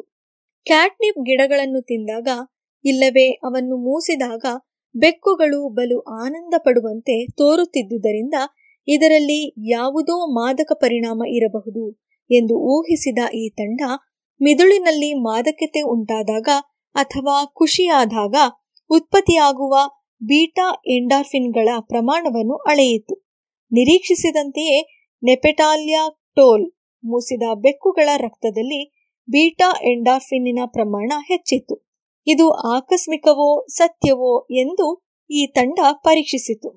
ಆರಾರು ಬೆಕ್ಕುಗಳಿಗೆ ನೆಪೆಟಾಲಿಯಾ ಟೋಲ್ ಮೂಸಲು ನೀಡುವ ಮುನ್ನ ಒಂದು ಉಪ್ಪಿನ ದ್ರಾವಣವನ್ನು ಇಲ್ಲ ನೆಪೆಟಾಲಿಯಾ ಟೋಲ್ನಿಂದ ಪ್ರಚೋದನೆಗೊಳಗಾಗುವ ಗ್ಯಾಮಾ ಓಪಿಯಾಯಿಡ್ ಎನ್ನುವ ಪ್ರೋಟೀನ್ ಅನ್ನು ಈ ರಾಸಾಯನಿಕ ತಲುಪದಂತೆ ಅಡ್ಡಲಾಗುವ ನ್ಯಾಲೋಕ್ಸೋನ್ ಔಷಧಿಯನ್ನು ಚುಚ್ಚಿ ಪರೀಕ್ಷಿಸಿದ್ದಾರೆ. ಎರಡೂ ತಂಡದ ಬೆಕ್ಕುಗಳು ನೆಪೆಟಾಲ್ಯಾಕ್ಟೋಲ್ ಅನ್ನು ಮುಸಿದರೂ ಕೇವಲ ಉಪ್ಪಿನ ದ್ರಾವಣವನ್ನು ಚುಚ್ಚಿದ್ದ ಬೆಕ್ಕುಗಳಷ್ಟೇ ಖುಷಿಪಟ್ಟವೆಂದು ನ್ಯಾಲೋಕ್ಸೋನ್ ಚುಚ್ಚಿದ ಬೆಕ್ಕುಗಳು ಯಾವುದೇ ಮಾದಕ ಪ್ರತಿಕ್ರಿಯೆ ತೋರಲಿಲ್ಲವೆಂದು ಇವರು ವರದಿ ಮಾಡಿದ್ದಾರೆ. ಅಂದರೆ ಕ್ಯಾಟ್ ನಿಪ್ಪಿನಲ್ಲಿರುವ ಈ ರಾಸಾಯನಿಕವೇ ಬೆಕ್ಕುಗಳ ಮೋಜಿನಾಟಕ್ಕೆ ಮೂಲ ಎಂದಾಯಿತು. ಆದರೆ ಏಕೆ?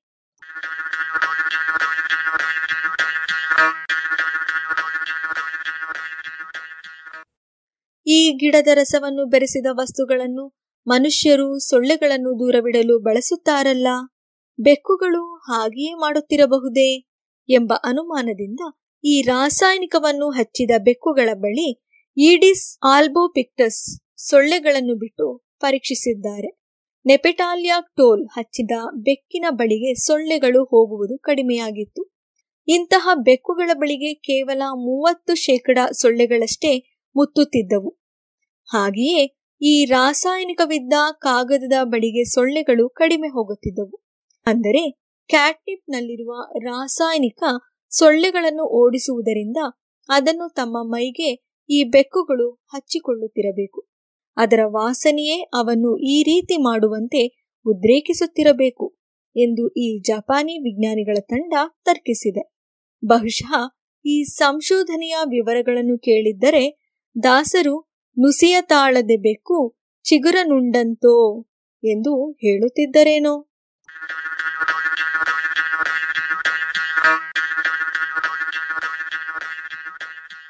ಇದು ಇಂದಿನ ಸುದ್ದಿ ಸಂಶೋಧನೆ. ರಚನೆ ಕೊಳ್ಳೆಗಾಲ ಶರ್ಮ. ಜಾಣಧ್ವನಿ ಪ್ರತಿಮಾ.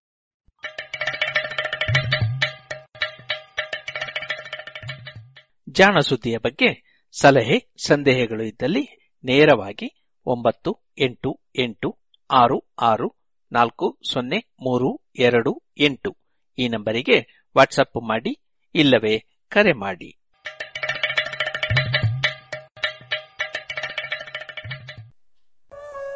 ಇದುವರೆಗೆ ಜಾಣ ಸುದ್ದಿ ಕೇಳಿದರೆ.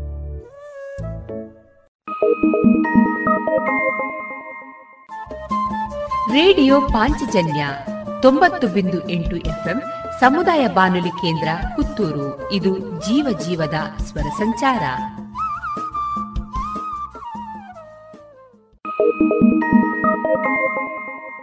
ರಾಷ್ಟ್ರೀಯ ಪೋಲಿಯೋ ಚಕ್ರ ಮೂವತ್ತೊಂದು ಜನವರಿ ಎರಡ್ ಸಾವಿರದ ಇಪ್ಪತ್ತೊಂದು. ನಮಸ್ಕಾರ. ಭಾರತದ ಪೋಲಿಯೋ ವಿರುದ್ಧದ ವಿಜಯ ಗಾಥೆಯನ್ನು ದೊಡ್ಡ ದೊಡ್ಡ ಶಬ್ದಗಳಲ್ಲಿ ಬರೆಯಲಾಗುತ್ತೆ. ಆದ್ರೆ ಈ ಗೆಲುವನ್ನು ಕಾಯ್ದುಕೊಳ್ಳಲು ನಾವು ನಮ್ಮ ಪ್ರಯತ್ನವನ್ನು ಸದಾ ಮಾಡಬೇಕು. ಎಲ್ಲಿಯ ತನಕ ಅಂದ್ರೆ ಈ ಜಗತ್ತಿನಿಂದ ಪೋಲಿಯೋದ ಅಪಾಯ ಪೂರ್ತಿಯಾಗಿ ನಿರ್ಮೂಲ ಆಗುವ ತನಕ ಮಾಡಬೇಕು. ಅಪಾಯ ಇನ್ನು ಮುಗಿದಿಲ್ಲ. ಹಾಗಾಗಿ ಪೋಲಿಯೋದ ಡೋಸ್ ಪ್ರತಿ ಬಾರಿಯೂ ಕುಡಿಸಬೇಕು. ಎರಡು ಹನಿ ಪ್ರತಿ ಬಾರಿ ಪೋಲಿಯೋ ವಿರುದ್ಧ ವಿಜಯ ನಿರಂತರ. ಹುಟ್ಟಿನಿಂದ ಐದು ವರ್ಷಗಳ ತನಕ ಪೋಲಿಯೋ ಡೋಸ್ ಕುಡಿಸಬೇಕು ಪ್ರತಿ ಬಾರಿ. ಭಾರತ ಸರ್ಕಾರದ ವತಿಯಿಂದ ಜನಹಿತಕ್ಕಾಗಿ ಜಾರಿ.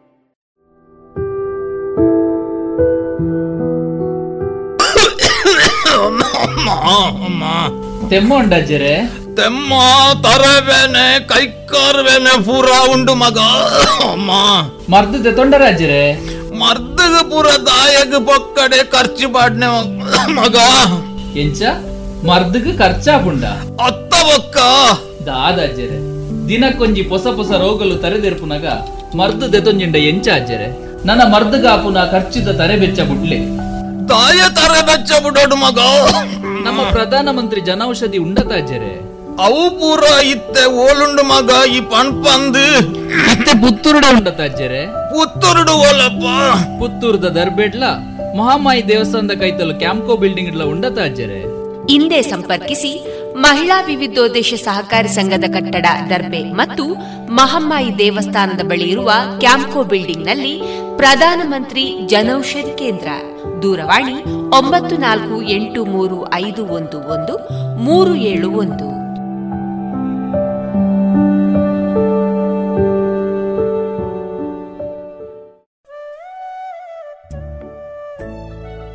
ಇನ್ನೀಗ ವೈದ್ಯ ದೇವೋಭವ ಕಾರ್ಯಕ್ರಮದಲ್ಲಿ ಕೋವಿಡ್ ಲಸಿಕೆ ಈ ವಿಚಾರವಾಗಿ ಡಾಕ್ಟರ್ ನವೀನ್ ಚಂದ್ರ ಕುಲಾಲ್ ಅವರೊಂದಿಗಿನ ಮುಂದುವರಿದ ಸಂವಾದವನ್ನ ಕೇಳೋಣ. ಇವರ ಜೊತೆಗೆ ಸಂವಾದದಲ್ಲಿದ್ದಾರೆ ಡಾಕ್ಟರ್ ವಿಜಯ ಸರಸ್ವತಿ.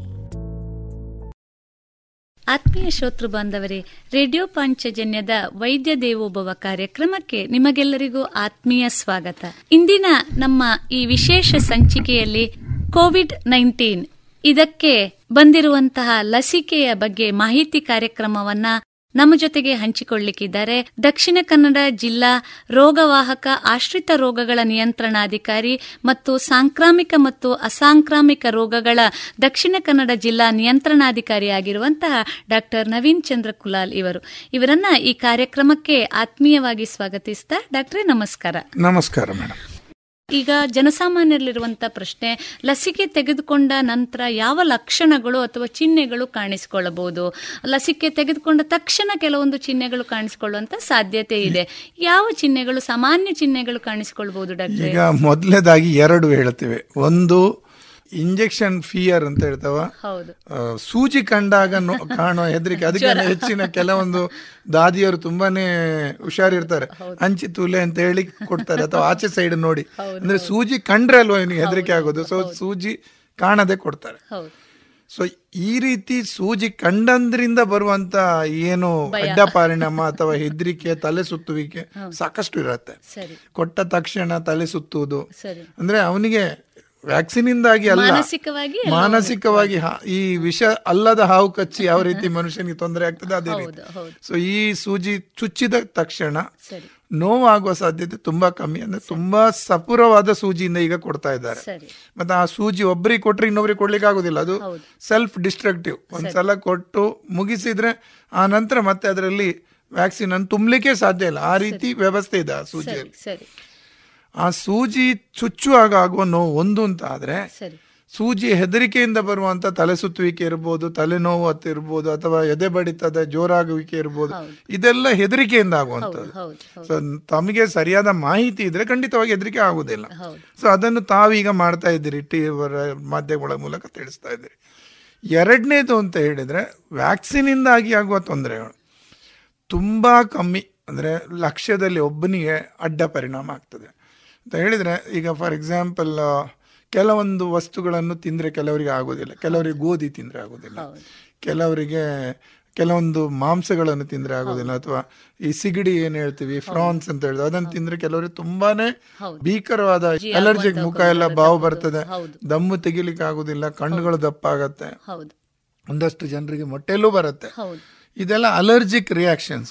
ಆ ರೀತಿ ಅಲರ್ಜಿ ಏನಾದರೂ ಆಗುವ ಸಾಧ್ಯತೆ ಕೆಲವೊಬ್ಬರಿಗೆ ಇರ್ಬೋದು. ಅದಕ್ಕೋಸ್ಕರನೇ ಅವರು ಅರ್ಧ ಗಂಟೆ ಕೂತ್ಕೊಳ್ಬೇಕು ಅಂತ ಹೇಳೋದು. ಯಾಕಂತ ಹೇಳಿದ್ರೆ ಒಂದು ವೇಳೆ ಈ ರೀತಿಯ ವ್ಯಾಕ್ಸಿನ್ ಅಲರ್ಜಿ ಬರುವುದಿದ್ರೆ ಅದು ಮೊದಲ ಅರ್ಧ ಗಂಟೆಯಲ್ಲೇ ಬರ್ತದೆ. ಸರಿ ಸರಿ. ಸುಚ್ಚುಮದ್ದು ನೀಡಿ ಅರ್ಧ ಗಂಟೆ ಒಳಗಾಗಿ ಬರುವ ಸಾಧ್ಯತೆ ಇರುವುದರಿಂದ ಅವರನ್ನು ಅರ್ಧ ಗಂಟೆ ಇರಬೇಕು. ಅರ್ಧ ಗಂಟೆ ನಂತರ ಆತನು ಸುಸ್ಥಿತಿಯಲ್ಲಿದ್ರೆ ಮಾತ್ರ ಕಳಿಸ್ಬೇಕು. ಅಷ್ಟೇ ಅಲ್ಲ ಈಗ ನಾನು ಆಗ ಒಂದು ಮಾತು ಹೇಳಿದೆ ನಿಮ್ಮಲ್ಲಿ. ಇಂಜೆಕ್ಷನ್ ಕೊಡುವ ತಯಾರಿ ಕೂಡ ಅವರಲ್ಲಿ ಇರಬೇಕು. ತಯಾರಿ ಅಂತ ಹೇಳಿದ್ರೆ ಒಂದು ವೇಳೆ ಆತನಿಗೆ ಈ ರೀತಿ ಅಡ್ಡ ಪರಿಣಾಮ ಆದರೆ ಅವನನ್ನು ಹೇಗೆ ರಕ್ಷಿಸಬೇಕು? ಬೇರೆ ಏನು ಇಂಜೆಕ್ಷನ್ ಕೊಡಬೇಕು? ಅದನ್ನು ಅಡ್ಡ ಪರಿಣಾಮ ಹೋಗಲಾಡಿಸಲು. ಹಾಗೂ ಅವನನ್ನು ತೊಂದರೆ ಆಗ ಅವನ ಆರೋಗ್ಯದಲ್ಲಿ ಏರುಪೇರು ಆಗದಾಗೆ ಏನೆಲ್ಲ ವ್ಯವಸ್ಥೆ ಆಕ್ಸಿಜನ್ ಬೇಕಾಗ್ಬೋದು ಆತನನ್ನು ಬೇರೆ ದೊಡ್ಡ ಆಸ್ಪತ್ರೆ ಕಳಿಸಬೇಕಾದಿತ್ತು ಅಂತೆಲ್ಲ ವ್ಯವಸ್ಥೆಯನ್ನು ರೆಡಿ ಮಾಡಿ ಇಟ್ಟುಕೊಂಡ ಜಾಗದಲ್ಲೇ ವ್ಯಾಕ್ಸಿನ್ ಅನ್ನು ಕೊಡಬೇಕಾಗ್ತದೆ. ಹೌದು. ಸೊ ಅದು ಬಿಟ್ಟರೆ ಇನ್ನೊಂದಿದೆ. ಕೆಲವೊಂದು ಜನರಿಗೆ ಎರಡನೇ ದಿವಸ ಅಂದ್ರೆ ಇವತ್ತು ತಾವು ತಗೊಂಡಿದ್ದೀರಿ. ಎರಡನೇ ದಿವಸ ಒಂದು ಸ್ವಲ್ಪ ಈ ತಲೆನೋವು ಬರುವುದು ಅಥವಾ ಮೈಕೈ ನೋವು ಜ್ವರ ಬರುವ ಸಾಧ್ಯತೆ ಇರ್ತದೆ. ಅದರ ಅರ್ಥ ನಿಮ್ಮಲ್ಲಿ ಹೋರಾಟ ರೆಡಿ ಆಗ್ತಾ ಇದೆ. ಸೊ ಅದಕ್ಕೆ ತಾವು ಗಾಬರಿ ಆಗುವ ಅಗತ್ಯ ಇಲ್ಲ. ಖಂಡಿತ ತೊಂದರೆ. ಬಹುಶಃ ಇದು ಎಲ್ಲಾ ಲಸಿಕೆಗಳಲ್ಲೂ ಕಂಡು ಬರುವಂತ ಲಕ್ಷಣ ಅಲ್ವಾ. ಡಾಕ್ಟ್ರೆ? ಯಾಕೆಂದ್ರೆ ನಾವು ಸಣ್ಣ ಮಕ್ಕಳಿಗೆ ಲಸಿಕೆ ಕೊಟ್ಟ ಮಾನ್ಯ ದಿನ ಅವುಗಳಿಗೆ ಸಣ್ಣ ಜ್ವರ ಬರುದು ಇದು ಕೂಡ ಸಾಮಾನ್ಯವಾಗಿ ಕಂಡು ಬರುವಂತ ಖಂಡಿತವಾಗಿ ಹೌದು.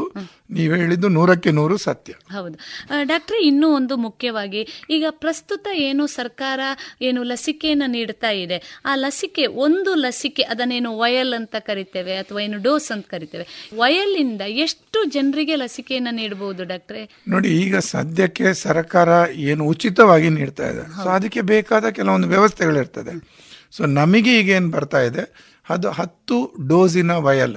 ಅಂದ್ರೆ ಒಂದರಲ್ಲಿ ಹತ್ತು ಡೋಸ್ ಇರ್ತದೆ. ಹತ್ತು ಜನರಿಗೆ ಈಗ ನಾಳೆ ಪ್ರೈವೇಟ್ ಖಾಸಗಿ ಮಾರ್ಕೆಟ್ಗೆ ಬಂದರೆ ಅದು ಒಂದು ಡೋಸ್ ಕೂಡ ಬರ್ಬೋದು. ಸಿಂಗಲ್ ಡೋಸ್ ಸರಿ ಸರಿ ಸರಿ ಸರಿ. ಯಾಕೆಂದರೆ ನಾವು ಪತ್ರಿಕೆಗಳಲ್ಲಿ ಮಾಧ್ಯಮಗಳಲ್ಲಿ ಓದ್ತೇ ಓದ್ತಾ ಇದ್ದೇವೆ. ಈ ರೀತಿಯ ಡೋಸ್ ಅಲ್ಲಿ ಇಷ್ಟು ಜನರಿಗೆ ನೀಡಲಾಗಿದೆ ಅನ್ನುವಂಥದ್ದು ಆ? ನಿಟ್ಟಿನಲ್ಲಿ ಬಹಳ ಮಾಹಿತಿಯುಕ್ತವಾದಂಥ ಮಾಹಿತಿಯುಕ್ತವಾದಂತ ವಿಷಯ ಅಂತ ನಾವು ಅಂತ ಯಾಕೆಂದ್ರೆ ಇನ್ನು ಮುಂದಿನ ದಿನಗಳಲ್ಲಿ ಜನಸಾಮಾನ್ಯರಲ್ಲಿ ಬರುವ ಪ್ರಶ್ನೆಗಳು ಸಾಧ್ಯತೆ ಇದೆ. ಒಬ್ಬನಿಗೆ ಕೊಟ್ಟ ಔಷಧಿಯನ್ನ ಇನ್ನೊಬ್ಬನಿಗೆ ಕೊಟ್ಟು ಅನ್ನುವಂಥದ್ದು ಆ ನಿಟ್ಟಿನಲ್ಲಿ ಅದು ಆ ವಿಷಯವನ್ನು ಇಲ್ಲ ಖಂಡಿತ ಹೌದು. ಒಂದು ವಯಲಿಂದ ಸುಮಾರು ಹತ್ತು ಜನ ಕೊಡ್ಲಿಕ್ಕಾಗತ್ತೆ. ಅಂದ್ರೆ ಒಂದು ವಯಲಲ್ಲಿ ಐದು ಎಂ ಎಲ್ ಬರುತ್ತೆ. ಅಲ್ಲಿ ಪಾಯಿಂಟ್ ಫೈವ್ ಎಂ ಎಲ್ ಅಂತ ಹೇಳಿದ್ರೆ ಒಂದು ಎಂ ಎಲ್ನ ಅರ್ಧದಷ್ಟು ಮಾತ್ರ ಕೊಡಬೇಕಾಗಿರೋದು. ಅಷ್ಟನ್ನು ತೋಳಿಗೆ ಕೊಡ್ತಾರೆ. ಸರಿ ಸರಿ. ಬಹಳ ಉಪಯುಕ್ತವಾದಂತ ಮಾಹಿತಿ ಡಾಕ್ಟ್ರೆ. ಇನ್ನೂ ಒಂದು ಮುಖ್ಯವಾಗಿ ಸರ್ಕಾರ ಪ್ರತಿಯೋರ್ವನಿಗೂ ಈ ಲಸಿಕೆಯನ್ನು ನೀಡುವಂತ ಉದ್ದೇಶವನ್ನ ಹೊಂದಿಕೊಂಡಿದೆ. ಈ ಲಸಿಕೆಗೆ ಸಾಮಾನ್ಯ ಲಸಿಕೆಯ ಬೆಲೆ ಎಷ್ಟು, ಡಾಕ್ಟ್ರೆ? ಒಂದು. ಇನ್ನೂ ಒಂದು ಜನಸಾಮಾನ್ಯರು ಅಂದ್ರೆ ಪ್ರತಿಯೋರ್ವ ವ್ಯಕ್ತಿಯು ಏನು ವಯಸ್ಸಿನ ಅಂತರವನ್ನು ವಯಸ್ಸಿನ ಮಿತಿಯನ್ನು ಹೊರತುಪಡಿಸಿ ಪ್ರತಿಯೊಬ್ಬನೂ ಲಸಿಕೆ ಪಡೀಲಿಕ್ಕೆ ಸರಿಸುಮಾರು ಎಷ್ಟು ಸಮಯ ಬೇಕಾಗಬಹುದು ಡಾಕ್ಟ್ರೆ? ಈಗ ಎರಡೂ ತುಂಬಾ ಕ್ಲಿಷ್ಟಕರವಾದ ಪ್ರಶ್ನೆ. ಮೊದಲನೇದು ಬೆಲೆ ಎಷ್ಟು. ಬೆಲೆ ಎಷ್ಟು ಅಂತ ಗೊತ್ತಾಗಬೇಕಾದ್ರೆ ಮಾರುಕಟ್ಟೆಗೆ ಬರಬೇಕು. ಖಾಸಗಿಯಾಗಿ ಲಭ್ಯ ಆಗಬೇಕು. ಈಗ ಏನಾಗಿದೆ? ಸರ್ಕಾರ ಮಾಡಿಕೊಂಡ ಒಪ್ಪಂದದ ಪ್ರಕಾರ ಸರಿ. ಸೀರಮ್ ಇನ್ಸ್ಟಿಟ್ಯೂಟ್ ಮತ್ತು ಭಾರತ್ ಬಯೋಟೆಕ್ ಎರಡೂ ಕಂಪನಿಗಳು ತಮ್ಮ ವ್ಯಾಕ್ಸಿನ್ ಅನ್ನು ಸರ್ಕಾರಕ್ಕೆ ನೀಡ್ತಾ ಇದೆ. ಆ ಬೆಲೆ ಅವುಗಳ ಬೆಲೆ ಅಂತ ನಾವು ಹೇಳಲಿಕ್ಕೆ ಸಾಧ್ಯ ಇಲ್ಲ. ಅದಂತ ಹೇಳಿ ಸರ್ಕಾರಕ್ಕೆ ಮತ್ತು ಅವರಿಗಿರೋ ಒಪ್ಪಂದ ಆದರೆ ಹೆಚ್ಚಿನ ಅಂಶ ಮಾರುಕಟ್ಟೆಗೆ ಬರುವಾಗ ಸುಮಾರು ಆರ್ನೂರು ಐನೂರರಿಂದ ಆರ್ನೂರು ರೂಪಾಯಿ ಅಷ್ಟು ಬೆಲೆ ಬರಬಹುದು ಅನ್ನೋ ಒಂದು ಊಹೆ. ಅದೇ ನೀವು ಫೈಸರ್ ಇದ್ದು ಯುರೋಪಿಯನ್ ಮಾರ್ಕೆಟ್ ಅಲ್ಲಿ ಇರುವ ವ್ಯಾಕ್ಸಿನ್ಗೆ ಸುಮಾರು ಒಂದೂವರೆ ಸಾವಿರದಿಂದ ಐದು ಸಾವಿರದವರೆಗೂ ಇದೆ. ಸೊ ಇದೆಲ್ಲ ಬೇರೆ ಬೇರೆ ವ್ಯವಸ್ಥೆಗಳು. ಅಂದ್ರೆ ಕೋವಿಶೀಲ್ಡ್ ಮತ್ತು ಕೋವ್ಯಾಕ್ಸಿನ್ ಇದ್ದದ್ರಲ್ಲಿ ಇಡೀ ಜಗತ್ತಿನಾದ್ಯಂತ ಇರುವ ವ್ಯಾಕ್ಸಿನ್ಗಳಲ್ಲಿ ಅತ್ಯುತ್ತಮ ಕೈಗೆಟಕುವ ಬೆಲೆಯಲ್ಲಿ ವ್ಯವಸ್ಥೆ. ಮಾಡಿದ್ದಾರೆ. ಸರಿ ಸರಿ. ಅಂದ್ರೆ ಅದು ನಮಗೆ ಆಗಿರ್ಬೋದು ನಾಳೆ ಬೇರೆಯವರಿಗೂ ಆಗಿರ್ಬೋದು. ಸರಿ ಸರಿ ಸರಿ. ಸರ್ಕಾರಕ್ಕೆ ಮಾಡಿಕೊಂಡ ಒಪ್ಪಂದ ಬೇರೆ ಅದು. ಹೌದು ಹೌದು. ಆದ್ರೆ ನಾಳೆ ನಮಗೆ ಅದು ಪ್ರೈವೇಟ್ ಆಗಿ ಸಿಗುವುದಿದ್ರು. ಇದ್ದದ್ರಲ್ಲಿ ಬೆಸ್ಟ್ ಬೆಸ್ಟ್ ಅಂತ ಒಂದು ಸರಿ. ಬಹಳ ಸಂತೋಷ ಡಾಕ್ಟರ್. ಇನ್ನೂ ಒಂದು ಮುಖ್ಯವಾಗಿ ಜನಸಾಮಾನ್ಯರಲ್ಲಿ ಒಂದು ಪ್ರಶ್ನೆ ಇದೆ. ಈ ಲಸಿಕೆಯನ್ನ ಪಡೆದುಕೊಂಡ ನಂತರ ಅದು ನಮ್ಮನ್ನ ಬೇರೆ ಕಾಯಿಲೆ ಅಥವಾ ಜ್ವರಗಳಿಂದ ತಡೆ ಕಟ್ಟಬಹುದೇ ಅಥವಾ ಆ ರೀತಿಯ ರೋಗ ನಿರೋಧಕ ಶಕ್ತಿ ಅದಕ್ಕೆ ಬರ್ಬೋದೇ ಇದೆ ಅನ್ನುವಂಥದ್ದು ಪ್ರಶ್ನೆ. ಈ ರೀತಿ ಏನಾದರೂ ಮಾಹಿತಿ ಇದೆಯೇ ಡಾಕ್ಟರ್? ಖಂಡಿತವಾಗಿ ಇದೆ. ಮನುಷ್ಯನಲ್ಲೊಂದು ದುರಾಸೆ. ನಾನು ಒಂದು ಇಂಜೆಕ್ಷನ್ ತಗೊಂಡ್ರೆ ಸಾಕು. ಇನ್ಮೇಲೆ ನಾನು ನೂರು ವರ್ಷ ಹಾಗೇ ಬದುಕ್ತೇನೆ ಅಂತ. ಅದು ಖಂಡಿತ ತಪ್ಪು. ಆ ರೀತಿ ವಿಷಯವೇ ಇಲ್ಲ. ಈ ವ್ಯಾಕ್ಸಿನ್ ಏನಿದೆ? ಕೇವಲ ಕೊರೋನಾ. ಅದು ಈಗ ಇರುವ ಕೋವಿಡ್ಗೆ. ನಾಳೆ ಬೆಳಿಗ್ಗೆ ಇನ್ನೊಂದು ಮಾರ್ಪಾಡಾಗಿ ಐದು ವರ್ಷದ ನಂತರ ಬೇರೆ ಬಂದ್ರೆ ಆಗ ಬೇರೆನೆ ಬರ್ಬೇಕಾಗುತ್ತೆ. ಸೊ ಇದು ಕೇವಲ ಅದನ್ನು ಮಾತ್ರ ನಿಲ್ಲಿಸ್ತದೆ. ಸೊ ತಾವು ಉಳಿದಂತೆ ಏನು ಜಾಗ್ರತೆ ಮಾಡಬೇಕು? ಈಗ ಆಹಾರ ವಸ್ತು. ಬಿಸಿ ಮಾಡಿ ತಿನ್ನೋದು ಬಿಸಿ ಮಾಡಿಯೇ ತಿನ್ಬೇಕು. ಏನು ಕ್ಲೀನ್ ಮಾಡಿ ತಿನ್ಬೇಕು ಅದನ್ನ ಕ್ಲೀನ್ ಮಾಡಿಯೇ ತಿನ್ಬೇಕು. ಇಲ್ಲ ಅದರಿಂದ ಬರುವಂತ ರೋಗಗಳು ಖಂಡಿತ ಇರ್ತದೆ. ಇದು ನಾವು ಮಾತಾಡ್ತಾ ಇರೋದು ಕೇವಲ ಕೋವಿಶೀಲ್ಡ್ಗೆ. ಬರದೇ ಇರುವುದು ಕೊರೋನಾ. Corona corona. ಪ್ರಸ್ತುತ ಏನು ಇದೆ ಆ ಕೊರೋನಾಕ್ಕೆ ಪ್ರಾಯೋಗಿಕವಾಗಿ ಬಂದಂತ ಲಸಿಕೆ ಇದು. ಹಾಗಾಗಿ ಆ ಕೊರೋನಾಕ್ಕೆ ಮಾತ್ರ. ಬಹಳ ಉಪಯುಕ್ತವಾದಂತ ಮಾಹಿತಿ. ಡಾಕ್ಟರ್ ಇನ್ನೂ ಒಂದು ಜನಸಾಮಾನ್ಯರಲ್ಲಿ ಒಂದು ಪ್ರಶ್ನೆ ಇದೆ. ಕೊರೋನಾ ಬಂದ ವ್ಯಕ್ತಿಯಲ್ಲಿ ರೋಗ ನಿರೋಧಕ ಶಕ್ತಿ ಜಾಸ್ತಿ ಆಗ್ತದೆ ಅನ್ನುವಂತ ಒಂದು ಭಾವನೆ. ಈ ಕೊರೋನಾ ಬಂದ ವ್ಯಕ್ತಿಗೆ ಲಸಿಕೆಯ ಅಗತ್ಯ ಎಷ್ಟು? ಯಾಕೆಂದ್ರೆ ಅವನಲ್ಲಿ ರೋಗ ನಿರೋಧಕ ಶಕ್ತಿ ಬೆಳೆದಿದೆ ಅನ್ನುವಂತ ಒಂದು ಭಾವನೆ ಇದೆ. ಪ್ರಸ್ತುತ ಅಂತ ವ್ಯಕ್ತಿಗೆ ಈ ಲಸಿಕೆ ಅಗತ್ಯ ಎಷ್ಟು ಇದೆ ಈಗ ಮೊದಲನೇದಾಗಿ ನೋಡಿ ಅದಕ್ಕೋಸ್ಕರನೇ ಸರ್ಕಾರ ಅದನ್ನು ಯಾರಿಗೆ ಮೊದಲು ಕೊಡಬೇಕು ಅಂತ ಹೇಳ್ತಾ ಇದೆ. ಹೌದು.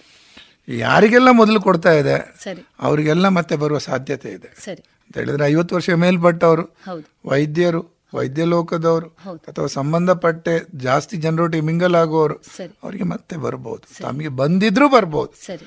ಆದ ಕಾರಣ ಅವರಿಗೆ ಕೋವಿಡ್ ಬಂದಿದ್ರು ಅವ್ರು ಮತ್ತೆ ವ್ಯಾಕ್ಸಿನ್ ತಗೊಳ್ಳೇಬೇಕಾಗ್ತದೆ ಅಂದ್ರೆ ಕೆಲವೊಂದು ರೋಗದಲ್ಲಿ ಕೇಳೋ ಪ್ರಶ್ನೆ ಖಂಡಿತ ಪ್ರಸ್ತುತ. ಯಾಕೆಂತ ಹೇಳಿದ್ರೆ ಚಿಕನ್ ಪಾಕ್ಸ್ ಅಂತ ಹೇಳ್ತೇವೆ. ಚಿಕನ್ ಪಾಕ್ಸ್ ಒಂದು ಸಲ ಬಂದ್ರೆ ಜೀವಮಾನ ಇಡಿ ಬರುವುದಿಲ್ಲ ಅನ್ನುವ ಒಂದು ಅನಿಸಿಕೆ ಇದೆ. ಅನಿಸಿಕೆ ಇದೆ. ಆದ್ರೆ ಅದು ತಪ್ಪು. ಒಂದು ಸಲ ಬಂದ್ರೆ ಸುಮಾರು ಇಪ್ಪತ್ತೈದರಿಂದ ಇಪ್ಪತ್ತೈದು ವರ್ಷದ ಇದು ಮಾತ್ರ ಇಮ್ಯುನಿಟಿ ಮಾತ್ರ ಸಿಗತ್ತೆ. ಅದು ಚಿಕನ್ ಪಾಕ್ಸ್ಗೆ ಸಂಬಂಧಪಟ್ಟ ಹಾಗೆ. ಹಾಗೆ ಪ್ರತಿಯೊಂದು ರೋಗಕ್ಕೆ ಬೇರೆ ಬೇರೆ ಸಮಯದಷ್ಟು ಪ್ರತಿರೋಧಕ್ಕೆ ಸ್ಟಾರ್ಟ್ ಆಗ್ತದೆ. ಕೋವಿಡ್ಗೆ ಸಂಬಂಧಪಟ್ಟ ಹಾಗೆ ಮೊದಲನೇದಾಗಿ ನಮ್ಗೆ ಇನ್ನೂ ಸರಿಯಾಗಿ ಗೊತ್ತಿಲ್ಲ. ಎಷ್ಟು ಸಮಯ ಪ್ರತಿರೋಧಕ್ಕೆ ಉಳಿಬಹುದು ಆದ ಕಾರಣ ಪ್ರತಿರೋಧಕ ಶಕ್ತಿ ನಿಮ್ಮಲ್ಲಿದ್ರೆ ಒಳ್ಳೇದು. ನೀವು ತಕೊಂಡ್ರೇನೆ ಹೆಚ್ಚಾಗುದಿಲ್ಲ. ನೀವು ನಮ್ಮಲ್ಲಿ ಒಂದು ಸಾವಿರ ಸೈನಿಕರಿದ್ದಾರೆ. ಇನ್ನೊಂದು ಹತ್ತು ಸಾವಿರ ಸೈನಿಕರನ್ನು ತಗೊಳ್ಳದಿದ್ರೆ ತಗೊಳ್ಬಹುದು ಇನ್ನಷ್ಟು ನಮ್ಮ ದೇಹವನ್ನು. ಸದೃಢವಾಗ್ತದೆ ನಾಳೆ ಸೈನಿಕರು ನನ್ನಲ್ಲಿ ಒಂದು ಸಾವಿರ ಉಂಟು ಇನ್ನೊಂದು ಸಾವಿರ ಬೇಡ ಅಂತ ಹೇಳುದು ಮೂರ್ಖತನ. ಹೌದು ಇದ್ದಷ್ಟು ಜಾಸ್ತಿ ಬಂದ್ರೆ ಒಳ್ಳೇದು. ಪ್ರತಿರೋಧಕ ಶಕ್ತಿ ಜಾಸ್ತಿ ಇದ್ದಷ್ಟು ಕೋವಿಡ್ಗೆ ಸಂಬಂಧಪಟ್ಟ ಹಾಗೆ ತುಂಬಾನೇ ಒಳ್ಳೆ ಹೌದು. ಯಾಕೆಂದ್ರೆ ಒಟ್ಟಾರೆಯಾಗಿ ಸಾಮಾಜಿಕ ಸ್ಥಿತಿಯನ್ನ ಒಟ್ಟು ವ್ಯವಸ್ಥೆಯನ್ನ ಸಂಪೂರ್ಣವಾಗಿ ಅಡಿಮೇಲಾಗಿಸಿ ಹೊಸ ಒಂದು ದೃಷ್ಟಿಯನ್ನ ತೋರಿಸಿಕೊಟ್ಟದ್ದು ಕೊರೋನಾ. ಆ ದೃಷ್ಟಿಯಲ್ಲಿ ಬಹುಶಃ ಮತ್ತೆ ಇಂತಹ ಸ್ಥಿತಿಗೆ ಹೋಗುವುದರ ಬದಲು ಲಸಿಕೆಯ ಮೂಲಕ ನಿರ್ಮೂಲನೆ ಮಾಡಬಹುದು ಅಥವಾ ಎಲ್ಲೋ ಅದನ್ನ ಕಡಿಮೆಗೊಳಿಸಿಕೊಳ್ಳುವಂಥದ್ದು ಖಂಡಿತವಾಗಿಯೂ ಜಾಣತನ. ಅಂತ ನಾವು ಅಂದುಕೊಳ್ಬೇಕಲ್ವಾ ಡಾಕ್ಟ್ರೆ? ಬಹಳ ಸಂತೋಷ. ಡಾಕ್ಟ್ರೆ ಕೊನೆಯದಾಗಿ ಒಂದು ಕೊರೋನಾ ಲಸಿಕೆ ಏನಿದೆ ಇದನ್ನ ಪಡೆದುಕೊಂಡ ನಂತರ ವ್ಯಕ್ತಿಯ ದೇಹದಲ್ಲಿ ಆ ರೋಗ ನಿರೋಧಕ ಶಕ್ತಿ ಬೆಳೆದಿದೆ ಅನ್ನೋದು ಗೊತ್ತು ಮಾಡುವ ಪರಿ ಏನಾದರೂ ಇದೆಯಾ ಡಾಕ್ಟ್ರೆ? ಈಗಿನವರೆಗೆ ಅಂತ ಪರೀಕ್ಷೆಯನ್ನು ಮಾಡ್ತಾ ಇಲ್ಲ ನಾವು. ಆದ್ರೆ ಅಂತ ವ್ಯವಸ್ಥೆ ಇದೆ. ಖಂಡಿತವಾಗಿಯೂ ಆಂಟಿಬಾಡಿ ಟೈಟರ್ ಅಂತ ಮಾಡ್ತಾರೆ. ನಿಮ್ಮಲ್ಲಿರೋ ಆಂಟಿಬಾಡಿ ಎಷ್ಟಿದೆ ಸರಿ ಸರಿ. ಸೊ ಆ ಪರೀಕ್ಷೆ ಒಳಪಡಬಹುದು. ಆದರೆ ಅದು ಈಗ ಅಪ್ರಸ್ತುತ. ಆದರೆ ಕುತೂಹಲ ಇದ್ರೆ ನನ್ನಲ್ಲಿ ಆಂಟಿಬಾಡಿ ಎಷ್ಟು ಉಂಟು ಅಂತ ನೋಡಬೇಕಾಗುವ ಒಂದು ಮನೋಭಾವನೆ ಇದ್ರೆ ಖಂಡಿತವಾಗಿ ಖಾಸಗಿಯಾಗಿ ಲಭ್ಯವಿದೆ ಸರ್ಕಾರ ಅದನ್ನ ಮಾಡ್ತಾ ಇಲ್ಲ. ಯಾಕಂದ್ರೆ ಸರ್ಕಾರ ಯಾವುದೇ ಮಾಡೋದು ಅದು ಮಾಸಿಗೆ ಪ್ರಯೋಜನ ಆಗುವ. ಅಂದ್ರೆ ತುಂಬಾ ಜನರಿಗೆ ಪ್ರಯೋಜನ ಆಗುವಂತ ಏನು ಯೋಜನೆಗಳಿವೆ ಅದನ್ನ ಮಾತ್ರ ಮಾಡ್ತಾರೆ. ಇದರಲ್ಲಿ ತುಂಬಾ ಜನರಿಗೆ ಪ್ರಯೋಜನ ಆಗುವ ವ್ಯವಸ್ಥೆ ಇಲ್ಲ. ಆಂಟಿಬಾಡಿ ಟೈಟರ್ ಅಲ್ಲಿ ಸರಿ ಸರಿ. ಅದನ್ನ ಮಾಡ್ತಾ ಇಲ್ಲ ಬಟ್ ಕುತೂಹಲ ಇದ್ರೆ ಖಂಡಿತವಾಗಿಯೂ ಖಾಸಗಿ ವ್ಯವಸ್ಥೆ ಇದೆ ಹೋಗಿ ಟೈಟರ್ ಟೆಸ್ಟ್ ಮಾಡ್ಕೋಬಹುದು ಸೊ ಒಟ್ಟಾರೆಯಾಗಿ ಹೇಳುವುದಾದ್ರೆ ಈ ಕೊರೋನಾ ಲಸಿಕೆಯ ಮೂಲಕ ಸಮಾಜವನ್ನ ಇನ್ನಷ್ಟು ಆರೋಗ್ಯಕರವಾಗಿ ಮಾಡುವಂತ ಈ ಅಭಿಯಾನದಲ್ಲಿ ನಾವೆಲ್ಲರೂ ಜೊತೆಗೂಡಬೇಕು ಅಂತ ನಾವು ಅಂದ್ಕೊಳ್ಬೇಕು ಹೌದು. ಈಗ ನೋಡಿ ನಿಮ್ಮಲ್ಲಿ ಸ್ಮಾಲ್ ಪಾಕ್ಸ್ ಇಲ್ಲ ಅಥವಾ ಸಿಡುಬು ಇಲ್ಲ. ಯಾಕೆ ಸಿಡುಬು ಇಲ್ಲ? ನಮ್ಮ ಹಿರಿಯರಿಗೆಲ್ಲ ಲಸಿಕೆ ಹಾಕಿದ್ರು. ತುಂಬಾ ವರ್ಷದವರೇ ಹಾಕಿದ್ರು. ಹಾಗದನ್ನು ಅತ್ಯಂತ ಅಚ್ಚುಕಟ್ಟಾಗಿ ಹಾಕಿದ್ರು. ಆ ನಂತರ ಪೋಲಿಯೋ ಹಾಕಿದ್ರು.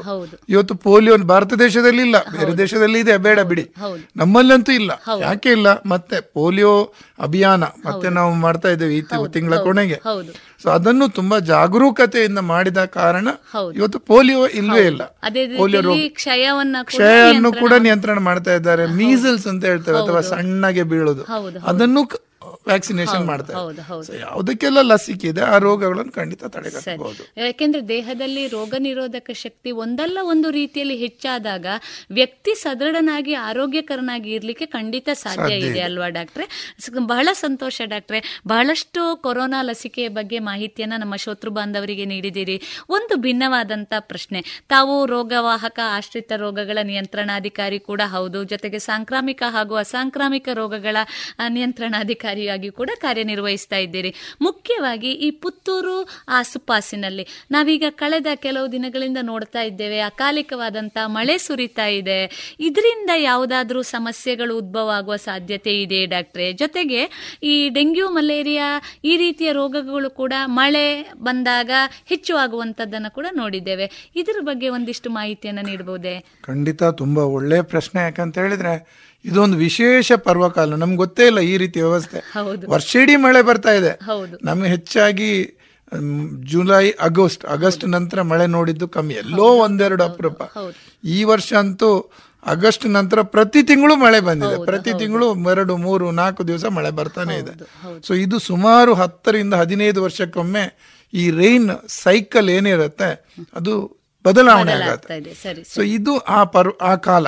ಈ ವರ್ಷ ಹೆಚ್ಚಿನ ಅಂಶ ನಮಗೆ ಮತ್ತೆ ಮೇವರೆಗೂ ಒಂದರತ್ತು ತಿಂಗಳು ತಿಂಗಳು ಮಳೆ ಆಗುವ ಸಾಧ್ಯತೆ ಇರ್ತದೆ. ಈ ಅಕಾಲಿಕ ಮಳೆ ಅನ್ನೋದು ತುಂಬಾನೇ ಒಂದು ತೊಂದರೆಯನ್ನುಂಟು ಮಾಡುವ ವ್ಯವಸ್ಥೆ. ಯಾಕೆಂತ ಹೇಳಿದ್ರೆ ನೀವು ಸಿದ್ಧತೆ ಮಾಡಿಕೊಂಡಿಲ್ಲ.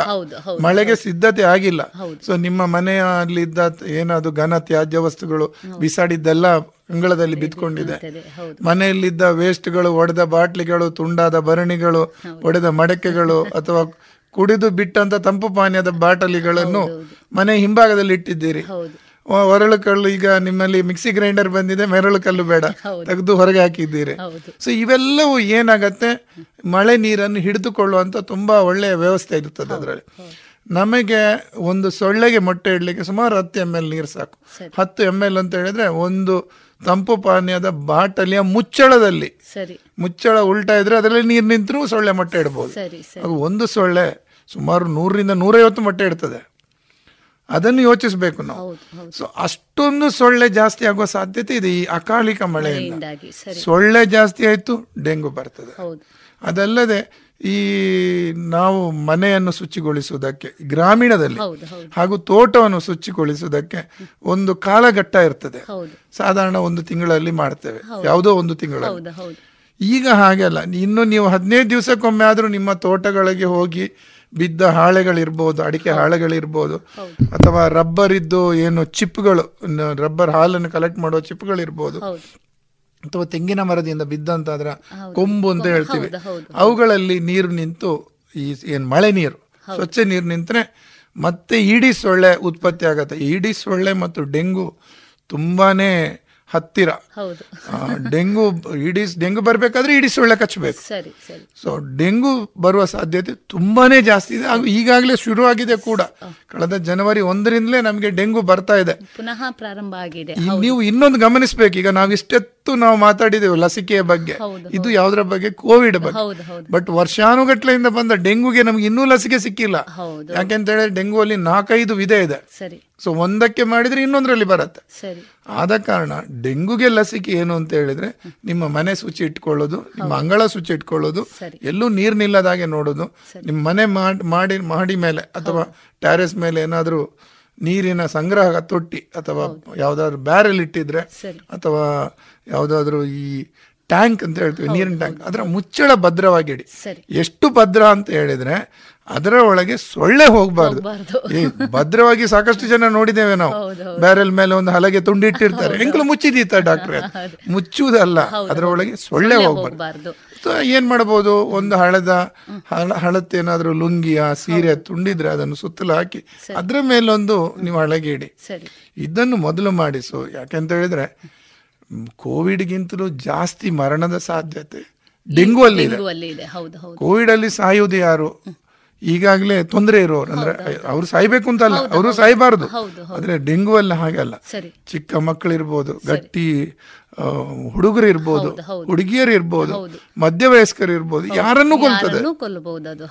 ಡೆಂಗು ತಡೆಗಟ್ಟಲಿಕ್ಕೆ ತುಂಬಾ ಸುಲಭ. ಸರಿ. ಮಾರಣಾಂತಿಕವಾದಂತ ಹಲವಾರು ಕಾಯಿಲೆಗಳು ಈ ಪ್ರಾಕೃತಿಕವಾದ ಎಲ್ಲೋ ಒಂದು ನಾವು ಮಾಡಿದ ನಾವು ಮನುಷ್ಯ ಮಾಡಿದ ತೊಂದರೆಯಿಂದ ಈಗ ನೀವು ಐವತ್ತು ವರ್ಷ ಹಿಂದೆ ನೋಡಿದ್ರೆ ಡೆಂಗು ಈ ರೀತಿ ಇರ್ಲೇ ಇಲ್ಲ. ಡೆಂಗು ಆಗ್ಲಿ ಮಲೇರಿಯಾ ಆಗ್ಲಿ ಇದೆಲ್ಲ ಬಂದ್ ಮಲೇರಿಯಾ ಯಾಕೆ ಬಂತು. ನೀವು ಐವತ್ತು ವರ್ಷ ಹಿಂದ್ಗಡೆ ಹೋಗಿ ನಮ್ಮಲ್ಲಿ ಮಲೇರಿಯಾ ಇರಲಿಲ್ಲ. ಐವತ್ತು ವರ್ಷ ಹಿಂದ್ಗಡೆ ಹೋಗಿ ನಮ್ಮಲ್ಲಿ ಡೆಂಗು ಇರಲಿಲ್ಲ.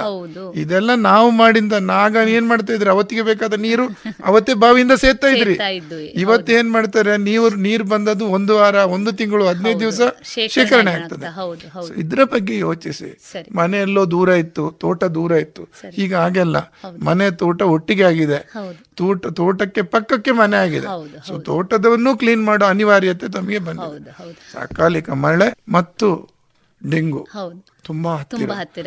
ಇನ್ನಾದ್ರೂ ಎಚ್ಚೆತ್ಕೊಂಡು ನಿಮ್ಮ ಮನೆ ಪಕ್ಕ ಮನೆ ಸುತ್ತಲೂ ನಿಮ್ಮ ತೋಟವನ್ನು ದಯವಿಟ್ಟು ಸ್ವಚ್ಛವಾಗಿಡಿ. ಬಹಳ ಉಪಯುಕ್ತವಾದಂತ ಮಾಹಿತಿಯನ್ನು ನೀಡಿದಿರಿ ಡಾಕ್ಟ್ರೆ. ಒಟ್ಟಾರೆಯಾಗಿ ಕೊರೋನಾ ಲಸಿಕೆ ಮತ್ತು ಉಳಿದಂತೆ ಉಳಿದ ಸಾಂಕ್ರಾಮಿಕ ಹಾಗೂ ಅಸಾಂಕ್ರಾಮಿಕ ರೋಗಗಳ ಈ ನಿಟ್ಟಿನಲ್ಲಿ ಮಾತನಾಡ್ತಾ ನಮ್ಮ ಶೋತೃ ಬಾಂಧವರಿಗೆ ತಾವು ಏನು ಹೇಳ ಬಯಸ್ತೀರಿ ಡಾಕ್ಟ್ರೆ? ನೋಡಿ ಯಾವುದೇ ಈ ಸಾಂಕ್ರಾಮಿಕ ಅಥವಾ ಎಪಡೆಮಿಕ್ ಅಂತ ಹೇಳ್ತೇವೆ. ಅಂದ್ರೆ ತುಂಬಾ ಜನರಿಗೆ ಒಂದೇ ಸಲ ಬರುವಂತ ಏನು ರೋಗಗಳಿವೆ ಇವುಗಳನ್ನು ತಡೆಗಟ್ಟೋದು ಸರ್ಕಾರ ಅಲ್ಲ ಆರೋಗ್ಯ ಇಲಾಖೆ ಅಲ್ಲ ಜಿಲ್ಲಾಡಳಿತ ಅಲ್ಲ. ಅದು ಸಾಮಾನ್ಯ ಜನರು. ನೀವು ನೀವು ಯೋಚಿಸಬೇಕು ನಾನು ಏನು ಮಾಡಿದರೆ ಈ ರೋಗವನ್ನು ತಡೆಗಟ್ಟಬಹುದು ಅಂತ. ಸೊ ಅದನ್ನು ನಾವು ಇವತ್ತು ಮಾಧ್ಯಮದ ಮೂಲಕ ತಿಳಿಸ್ತಾ ಇದ್ದೇವೆ. ದಯವಿಟ್ಟು ನಿಮ್ಮ ಜೀವನ ಶೈಲಿಯಲ್ಲಿ ಅಳವಡಿಸ್ಕೊಳ್ಳಿ. ನಿಮ್ಮ ಪರಿಸರವನ್ನು ಚೆನ್ನಾಗಿಡಿ. ಮಾಸ್ಕ್ ಇನ್ನೂ ಕೂಡ ಧರಿಸಿ ಮಾಸ್ಕ್ ತೆಗೆಯುವ ಕಾಲ ಬಂದಿಲ್ಲ. ಮತ್ತೆ ಜನರನ್ನು ಒಗ್ಗೂಡಿಸಿ ಜಾತ್ರೆ ಸಮಾರಂಭ ಮಾಡುವುದನ್ನು ಸದ್ಯದ ಮಟ್ಟಿಗೆ ಮುಂದುವರಿಸಿ ಮುಂದೂಡಿ ಸರಿ. ಅಂತ ಹೇಳ್ತಾ ನನ್ನೆರಡು ಮಾತು ಮುಗಿಸ್ತೀನಿ. ಬಹಳ ಸಂತೋಷ ಡಾಕ್ಟ್ರೆ. ಯಾಕೆಂದ್ರೆ ಒಂದು ದೇಶದ ಅಭಿವೃದ್ಧಿ ಅನ್ನುವಂಥದ್ದು ಆ ದೇಶದ ಆರೋಗ್ಯ ಜನಜೀವನ ವ್ಯವಸ್ಥೆಯನ್ನು ಕೂಡ ಅವಲಂಬಿತವಾಗಿದೆ ಅನ್ನೋದನ್ನ ನಾವು ಖಂಡಿತವಾಗಿ ಈ ಕಳೆದ ಹತ್ತು ತಿಂಗಳಿನಲ್ಲಿ ಕಂಡುಕೊಂಡಿದ್ದೇವೆ. ದೇಶದ ಅಭಿವೃದ್ಧಿಯೇ ಎಲ್ಲೋ ಒಂದು ನಿಟ್ಟಿನಲ್ಲಿ ನಿಲ್ಲುವಂತ ಅಥವಾ ಕುಂಠಿತ ಆಗುವಂತ ಸಾಧ್ಯತೆ ಕೂಡ ಈ ರೀತಿಯಾದಂತಹ ಸಾಂಕ್ರಾಮಿಕವಾದಂತಹ ರೋಗಗಳು ಅಥವಾ ಕಾಯಿಲೆಗಳು ಬಂದಾಗ ಆಗುವ ಸಾಧ್ಯತೆ ಇದೆ. ಆ ನಿಟ್ಟಿನಲ್ಲಿ ನಾವೆಲ್ಲರೂ ಏನು ಸರ್ಕಾರ ಅಥವಾ ನಮ್ಮ ಒಟ್ಟಾರೆ ದೇಶದಲ್ಲಿ ಆರೋಗ್ಯಕರವಾದಂತಹ ವ್ಯವಸ್ಥೆಯನ್ನ ತರಲಿಕ್ಕೆ ಪ್ರಯತ್ನವನ್ನು ಮಾಡ್ತಾ ಇದ್ದಾರೆ. ಅದರಲ್ಲಿ ಕೈಜೋಡಿಸೋಣ ನಮ್ಮಿಂದ ಆದಷ್ಟು ಸಹಾಯವನ್ನ ಮಾಡೋಣ ಅಂತ ಹೇಳ್ತಾ ಇಷ್ಟು ಹೊತ್ತು ನಮ್ಮ ಶ್ರೋತೃ ಬಾಂಧವರಿಗೆ ಬಹಳ ಉಪಯುಕ್ತವಾದಂತಹ ಮಾಹಿತಿಯನ್ನು ನೀಡಿದ್ದೀರಿ. ರೇಡಿಯೋ ಪಾಂಚಜನ್ಯದ ಪರವಾಗಿ ತಮಗೆ ತುಂಬು ಹೃದಯದ ಕೃತಜ್ಞತೆಗಳು. ಧನ್ಯವಾದಗಳು. ಇದುವರೆಗೆ ಕೋವಿಡ್ ಲಸಿಕೆ ಈ ವಿಚಾರವಾಗಿ ಡಾಕ್ಟರ್ ನವೀನ್ ಚಂದ್ರ ಕುಲಾಲ್ ಅವರೊಂದಿಗಿನ ಸಂವಾದವನ್ನ ಕೇಳಿದಿರಿ.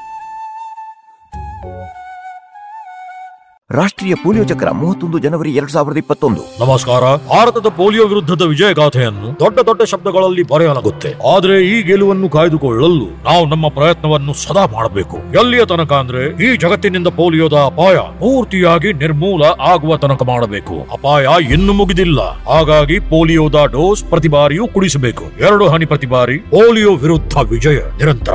ಹುಟ್ಟಿನಿಂದ ಐದು ವರ್ಷಗಳ ತನಕ ಪೋಲಿಯೋ ಡೋಸ್ ಕುಡಿಸಬೇಕು ಪ್ರತಿ ಬಾರಿ. ಭಾರತ ಸರ್ಕಾರದ ವತಿಯಿಂದ ಜನಹಿತಕ್ಕಾಗಿ ಜಾರಿ. SRK ladders Puttur. ವಿದ್ಯುತ್ ಆಘಾತದಿಂದ ರಕ್ಷಿಸಲು ನೂತನ ಮಾದರಿಯ ಸುರಕ್ಷಿತ ಫೈಬರ್ ಪೈಪ್ಸ್ ಏಣಿಗಳು. ಅಡಿಕೆ ಕಾಳು ಮೆಣಸು ಕೊಯ್ಯಲು ಹಾಗೂ ಮರ ಹತ್ತುವ ಏಣಿ ಮತ್ತು ದೋಟಿಗಳು. ಕಾಳುಮೆಣಸು ಕೋಡು ಬೇರ್ಪಡಿಸುವ ವಿನೂತನ ಶೈಲಿ ಹಾಗೂ ವಿವಿಧ ಮಾದರಿಯ ಯಂತ್ರಗಳು. ಮಾನವ ಹಾಗೂ ಯಂತ್ರಚಾಲಿತ ಗಾಡಿಗಳು. ತಯಾರಕರು ಎಸ್ಆರ್ಕೆ ಲ್ಯಾಡರ್ಸ್ ಪುತ್ತೂರು. ಮೊಬೈಲ್ ಒಂಬತ್ತು ನಾಲ್ಕು ನಾಲ್ಕು ಎಂಟು ನಾಲ್ಕು ಆರು ಮೂರು ನಾಲ್ಕು ಸೊನ್ನೆ ನಾಲ್ಕು. ವಿವರಗಳಿಗಾಗಿ W W W dot SRK ladders dot com. ಇನ್ನೀಗ ಸಾಹಿತ್ಯ ಸಂಗಮದಲ್ಲಿ ಅನಗ ಶಿವರಾಮ್ ಅವರು ಬರೆದ ಅನುಬಂಧ ಈ ಕಾದಂಬರಿಯ ವಾಚನವನ್ನ ಕೇಳೋಣ.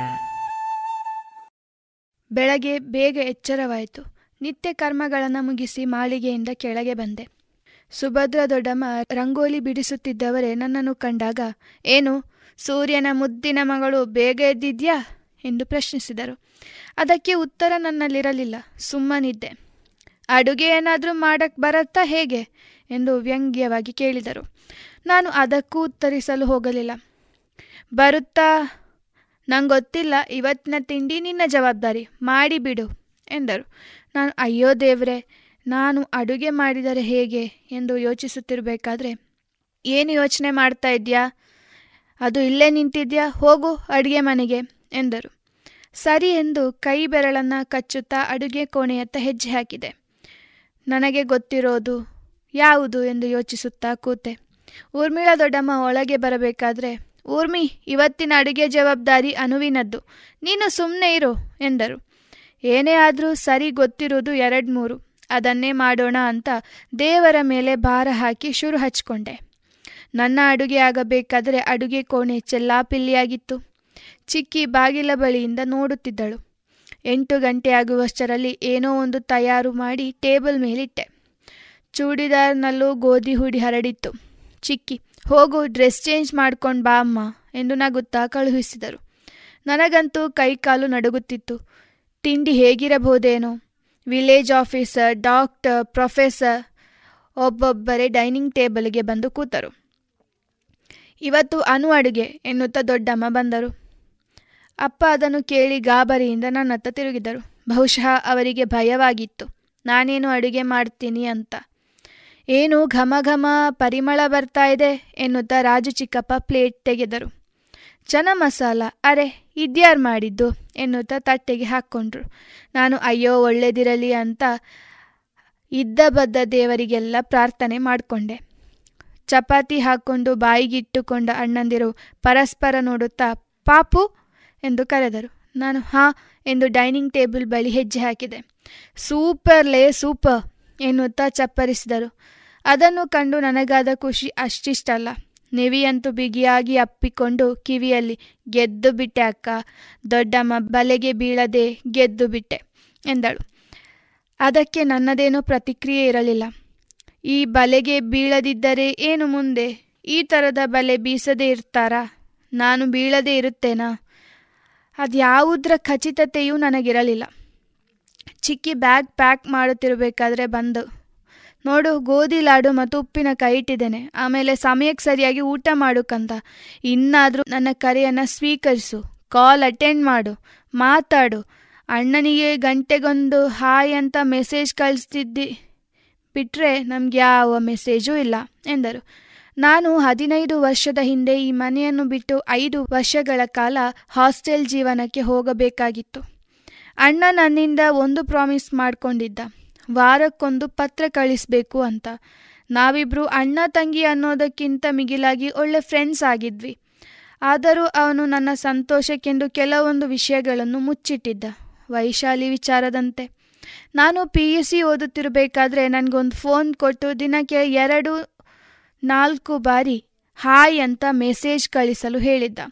ನಾನು ಸುಖವಾಗಿದ್ದೇನೆ, ಚೆನ್ನಾಗಿದ್ದೀನಿ ಅಂತ ಅವನಿಗೆ ತಿಳಿಯಬೇಕಿತ್ತು. ಅದೇ ಅವನ ಉದ್ದೇಶ ಕೂಡ ಆಗಿತ್ತು. ಆದರೆ ಹಾಯ್ ಹಿಂದಿದ್ದ ದುಃಖವನ್ನು ಹೇಳಿಕೊಳ್ಳಲಿಲ್ಲ. ಇವತ್ತಿಗೂ ಅದು ಮುಂದುವರಿಯುತ್ತಿತ್ತು. ನಾನು ಎಲ್ಲೇ ಇದ್ದರೂ ಎಷ್ಟೇ ಬ್ಯುಸಿಯಾಗಿದ್ದರೂ ಮೆಸೇಜ್ ಮಾಡಲು ಮರೆಯುವುದಿಲ್ಲ. ಸರಿ ಮಾಡ್ತೀನಿ ಎಂದು ಹಾಸಿಗೆ ಮೇಲೆ ಕೂತೆ. ಅಡುಗೆ ಚೆನ್ನಾಗಿ ಮಾಡಿದ್ಯಾ? ಹೌದು, ಎಲ್ಲಿಂದ ಕಲ್ತೆ? ಎಂದು ಕುತೂಹಲದಿಂದ ಕೇಳಿದರು ಚಿಕ್ಕಮ್ಮ. ಗೂಗಲ್ ಮತ್ತೆಲ್ಲಿ ಎಂದು ಕಣ್ಣು ಹೊಡೆದೆ. ಅದನ್ನು ಕೇಳಿ ನಕ್ಕವರೇ, ಭಾವನಲ್ಲಿ ಮಾತಾಡಿದ್ಯಾ? ಹಾಂ, ಮೊನ್ನೆ ಬಂದ ದಿನದಲ್ಲಿ ಮಾತನಾಡಿಸಿದೆ ಎಂದು ಬ್ಯಾಗಿನೊಳಗೆ ಬಟ್ಟೆಗಳನ್ನು ಇಟ್ಟೆ. ಅವರ ಜೊತೆ ಮಾತನಾಡು, ಎಷ್ಟು ಅಂತ ಕೋಪ? ಹಾಗೇನಿಲ್ಲ ಚಿಕ್ಕಿ, ಅದು ಅಂದು ತೆಗೆದ ನಿರ್ಧಾರದಿಂದ ನಾವಿವತ್ತು ಹೀಗಿದ್ದೇನೆ ಎಂದೆ. ಅಲ್ಲಿ ದುಃಖವಿತ್ತು, ಖುಷಿಯೂ ಇತ್ತು. ಚಿಕ್ಕಿ ಪಕ್ಕದಲ್ಲಿ ಕೂತವ್ರೆ, ಹಾ ಕಂದ, ನನಗೂ ಅರ್ಥ ಆಗತ್ತೆ ನಿನ್ನ ದುಃಖ. ಆಗ ನಾನು ಅಸಹಾಯಕಳಾಗಿ ಇದ್ದಿರಬಹುದು, ಆದರೆ ಅಪ್ಪ ಅಂದು ಮಾಡಿದ ತಪ್ಪಿಗೆ ಇವತ್ತಿನವರೆಗೆ ಕಣ್ಣೀರು ಹಾಕ್ತಿದ್ದಾರೆ ಕಂದ. ದಿನ ಕಾಲ್ ಮಾಡಿ ಮಾತನಾಡಿದ್ದೀರಾ? ಹೇಗಿದ್ದೀರಾ ಅಂತ ಕೇಳಿದ್ಯಾ? ಅಷ್ಟನ್ನು ಕೇಳು, ಅಷ್ಟು ಸಾಕು. ನನಗೋಸ್ಕರ ಮಾಡ್ತೀಯಾ? ಎಂದು ಕೆನ್ನೆ ಸವರಿದರು ಅವರು ಹೇಳಿದ ಮಾತಿಗೆ ನಾನು ಇಲ್ಲ ಅಂದವಳಲ್ಲ. ನಾನು ಸರಿಯಾಗಿ ಅವರನ್ನು ಅರ್ಥೈಸ್ಕೊಂಡಿದ್ದೇನೋ ಎನ್ನುವುದೇ ನನ್ನ ಸಂಶಯ ಆಗಿತ್ತು. ನಾನು ಸರಿ ಎಂದು ತಲೆ ಆಡಿಸಿದೆ. ನಿವಿ ಒಳಗೆ ಬಂದವಳೆ, ಅಕ್ಕ, ಅವಾರ್ಡ್ ನೈಟಿಗೆ ನಾನು ಬರ್ತೀನಿ ಎಂದ್ಲು. ನಾನು ಸರಿ ಎಂದು ತಲೆ ಆಡಿಸಿದೆ. ಮುಂದಿನ ವಾರ ಚೆನ್ನೈನಲ್ಲಿ ಅಪ್ಪನನ್ನು ಕರೆದುಕೊಂಡು ಬಾ ಅಂತ ಹೇಳಿದೆ. ಚಿಕ್ಕಿ ಖುಷಿಯಾಯಿತು ಎಂದು ನಗು, ನಗುತ್ತಾ ಹೇಳಿದರು. ಆಗಲೇ ಗಂಟೆ ಏಳಾಗಿತ್ತು. ಫ್ರೆಶ್ ಆಗಿ ಬರ್ತೀನಿ ಚಿಕ್ಕಿ. ಏನಾದರೂ ಸ್ವಲ್ಪ ತಿನ್ನಲು ಎಂದು ಬಾತ್ರೂಮ್ನತ್ತ ಹೆಜ್ಜೆ ಹಾಕಿದೆ. ಹಾಂ, ನೀನು ಸ್ನಾನ ಮಾಡಿ ರೆಡಿಯಾಗು ಊಟ ತರ್ತೀನಿ ಎಂದು ಹೊರಟರು. ನಿವಿ ಮೊಬೈಲ್ ಹಿಡಿದು ಚಾಟಿಂಗ್ನಲ್ಲಿ ಮುಳುಗಿದ್ದಳು. ನಾನು ಫ್ರೆಶ್ ಆಗಿ ಬರಬೇಕಾದ್ರೆ ಚಿಕ್ಕಿ ಬಿಸಿ ಬಿಸಿ ಅನ್ನ ಸಾರು ತಂದು ಕಾಯುತ್ತಿದ್ರು. ನೀವ್ಯಾಕೆ ತರೋಕೆ ಹೋದ್ರಿ? ನಾನೇ ಬರ್ತಿದ್ನಲ್ಲ ಎಂದಾಗ ಪರವಾಗಿಲ್ಲ ಎಂದವರೇ ಒಂದು ಸ್ಪೂನ್ ಅನ್ನ ಸಾರು ಬಾಯಿಗಿಟ್ಟರು. ಅಮ್ಮ, ಇಲ್ಲ ಎನ್ನುವ ಕೊರತೆ ನನಗಿಲ್ಲ. ಬಹುಶಃ ಇರುತ್ತಿದ್ದರೂ ಅವಳು ಇಷ್ಟು ಚೆನ್ನಾಗಿ ನೋಡ್ಕೊಳ್ತಿದ್ಲಾ? ಗೊತ್ತಿಲ್ಲ. ಊಟ ಮಾಡಿಸಿದವರೇ ಹುಷಾರು ಅಂತೆಲ್ಲ ಮಾತನಾಡಿಸ್ತಿದ್ಲು. ನಾನು ಸರಿ ಎಂದು ತಲೆ ಆಡಿಸ್ತಿದ್ದೆ. ಅಮ್ಮ, ನನಗೆ ಒಂದು ಸ್ಪೂನ್ ಕೊಡಿ ಎನ್ನುತ್ತಾ ಬಾಯಿ ತೆರೆದಳು. ಹಾ, ಕೊಡ್ತೀನಿ ಕಂದ ಎಂದು ನೀವಿಗೂ ಒಂದು ತುತ್ತು ತಿನ್ನಿಸಿದರು. ಅದನ್ನು ಕಂಡಾಗ ಕಣ್ಣುಗಳು ತುಂಬಿತು ಎಲ್ಲೋ ಮನಸ್ಸಿನ ಮೂಲೆಯಲ್ಲಿ ದುಃಖ, ಈ ಕೈತುತ್ತನ ತುಂಬ ಮಿಸ್ ಆಯಿತು ಅನ್ನೋ ಭಾವನೆ ಮೂಡಿತು. ಅಪ್ಪನ ಕಾಲಿಗೆ ನಮಸ್ಕರಿಸಿದಾಗ ಹೆಗಲು ಹಿಡಿದವರೇ, ಎದೆಗೊತ್ತಿ ಖುಷಿಯಾಗಿರು ಮಗಳೇ ಎಂದರು. ಆ ಸ್ವರದಲ್ಲಿ ದುಃಖ ಇತ್ತು. ನಾನು ಸರಿ ಎಂದು ತಲೆಯಾಡಿಸಿದೆ ಹೊರಡಬೇಕಾದರೆ ಪ್ರತಿಯೊಬ್ಬರಲ್ಲಿಯೂ ಬರ್ತೀನಿ ಅಂತ ಹೇಳಿ ಹೊರಟೆ. ಸುರೇಶ್ ಚಿಕ್ಕಪ್ಪ, ಯಾವಾಗ ಬಾಪ್ ವಾಪಸ್ ಬರ್ತೀಯಾ ಅಂತ ಕೇಳಿದರು. ಗೊತ್ತಿಲ್ಲ ಎಂದು ಹೊರಟೆ. ಅಣ್ಣ ಮತ್ತು ರಾಜಿ ಚಿಕ್ಕಪ್ಪ ರೈಲ್ವೆ ಸ್ಟೇಷನ್ಗೆ ಕರೆದುಕೊಂಡು ಹೋದರು. ಮಗಳೇ ಹುಷಾರಮ್ಮ ಎಂದು ಚಿಕ್ಕಪ್ಪ ತಲೆ ಸವರಿದರು. ನಾನು ಸರಿ ಎಂದು ತಲೆ ಆಡಿಸಿದೆ. ಅಣ್ಣ ಕೈಯಲ್ಲಿದ್ದ ಚಾಕ್ಲೇಟ್ ಬಾಕ್ಸ್ ಕೊಡುತ್ತಾ, ಹ್ಯಾಪಿ ಜರ್ನಿ ಪಾಪು ಎಂದ. ನಾನು ಸರಿ ಎಂದು ರೈಲನ್ನೇರಿದೆ ರೈಲು ಮುಂದೆ ಸಾಗುತ್ತಿದ್ದಂತೆ ಅಣ್ಣನೂ ದೂರವಾಗುತ್ತಾ ಹೋದ. ನನಗೆ ಯಾವಾಗ ಏನು ಬೇಕು ಅಂತ ಆ ಭಗವಂತನಿಗೆ ಗೊತ್ತಿದ್ದರೂ ಅವನು ನನಗೆ ಯಾವುದನ್ನೂ ಸರಿಯಾಗಿ ನೀಡಿಲ್ಲ. ಒಂದು ಕೊಟ್ಟು ಎರಡನ್ನು ಕಿತ್ತುಕೊಳ್ಳುತ್ತಾನೆ. ಇದೇ ಆಯಿತು ಬದುಕಿನ ಆಟ. ನಾನು ನನಗಾಗಿ ಕಾದಿರಿಸದ ಸೀಟಿನಲ್ಲಿ ಕೂತೆ. ನಾನು ಯೋಚಿಸುತ್ತಿದ್ದ ಕಥೆಯ ಬಗ್ಗೆ ಸ್ವಲ್ಪ ಯೋಚನೆಗಳನ್ನು ಮಾಡ್ತಾ, ನಾನು ಯೋಜನೆಗಳನ್ನು ಮಾಡ್ತಿರಬೇಕಾದ್ರೆ ಒಬ್ಬರು ಓಡಿಕೊಂಡು ಬಂದು ನನ್ನ ಎದುರಿನ ಸೀಟ್ನಲ್ಲಿ ಕೂತರು. ಟ್ರೈನ್ ಇನ್ನೇನೂ ಮಿಸ್ ಆಗುತ್ತೆ ಅನ್ನುವಷ್ಟರಲ್ಲಿ ಹತ್ತಿದಂತಿತ್ತು. ಉಸಿರಿನ ವೇಗವನ್ನು ನಿಯಂತ್ರಿಸಲು ಸ್ವಲ್ಪ ಸಮಯ ಬೇಕಾಗಿತ್ತವರಿಗೆ. ನಾನು ಗಮನಿಸುತ್ತಿದ್ದೆ.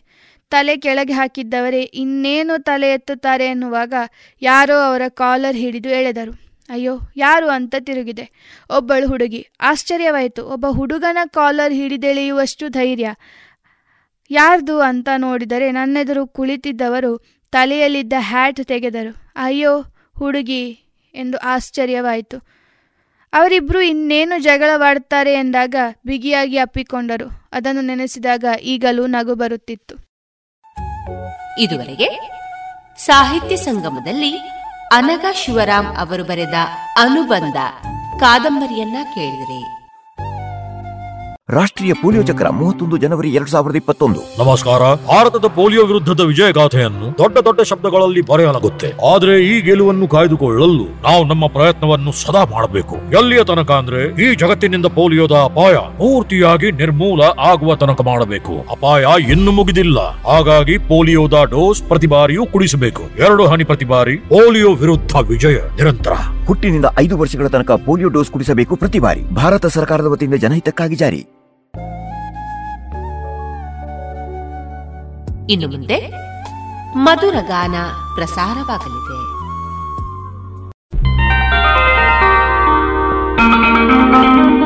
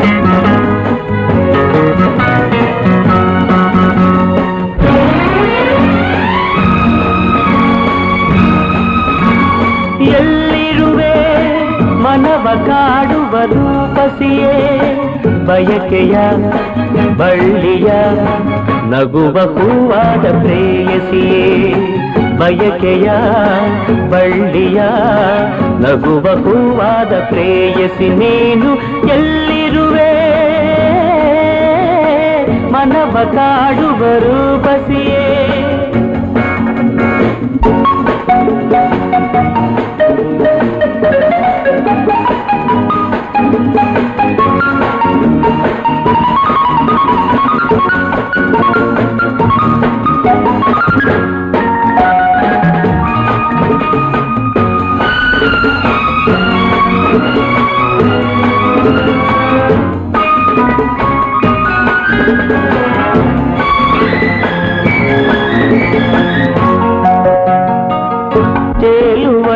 ಮೋಡದ ಮೇಲೆ ನೀನಿಂತ ಹಾಗಿದೆ ನಸು ನಗುತ್ತ ನಲ್ಲಿ ನಲ್ಲಿದು ನನ್ನ ಕೂಗಿದೌತಿದೆ.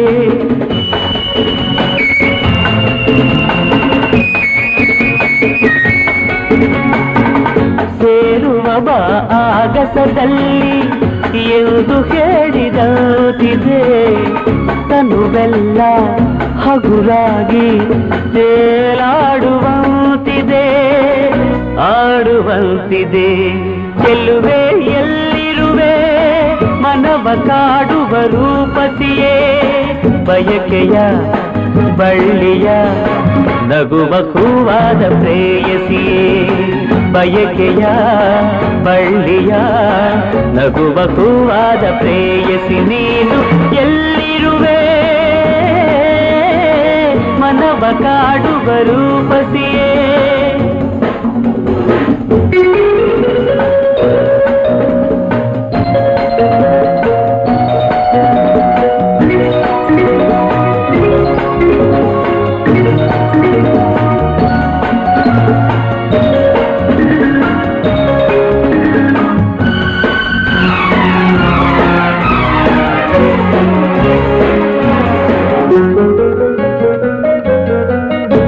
ಕಣ್ಣಲ್ಲೇ ಒಲವಿನ ಗೀತೆ ನೀನು ಹಾಡಿದಂತಿದೆ. ನಿನ್ನಾಸೆ ಅತಿಯಾಗಿ ತೂರಾಡುವಂತಿದೆ.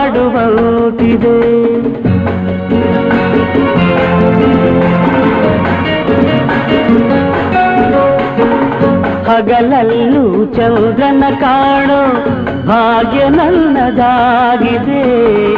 ಚಂದ್ರಿಕೆಯ ಚೆಲುವಿಂದ ಬಾಳು ಭವ್ಯವಾಗಿದೆ ಭವ್ಯವಾಗಿದೆ.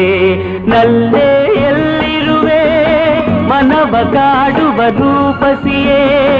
ಬಯಕೆಯ ಬಳ್ಳಿಯ ನಗುವ ಬಹುವಾದ ಪ್ರೇಯಸಿಯೇ. ಬಯಕೆಯ ಬಳ್ಳಿಯ ನಗುವ ಬಹುವಾದ ಪ್ರೇಯಸಿ ನೀನು ಎಲ್ಲಿರುವೆ ಮನವ ಕಾಡುವ ರೂಪಸಿಯೇ ಲಲ ಲಲ ಲಲ ಲಲ ಲಲ ಆಹಾ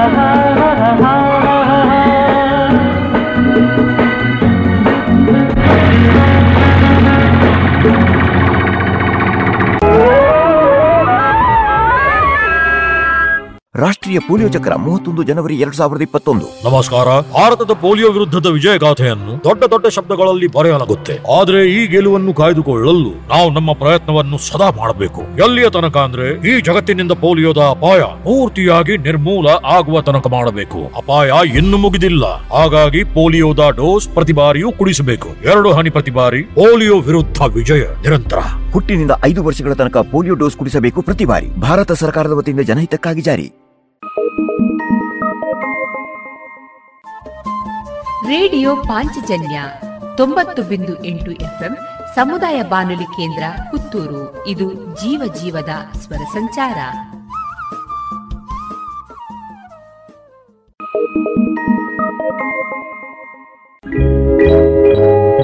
ಕನಸಲು ನೀನೆ, ಮನಸಲು ನೀನೆ ಕನಸಲು ನೀನೆ ಮನಸಲು ನೀನೆ ನನ್ನಾಣೆ ನಿನ್ನಾಣೆ ನನ್ನಾಣೆ ನಿನ್ನಾಣೆ ಒಲಿದ ನಿನ್ನ ಬಿಡೆನು ಚಿನ್ನ ಇನ್ನು ಎಲ್ದೆಲ್ದಿಗೂ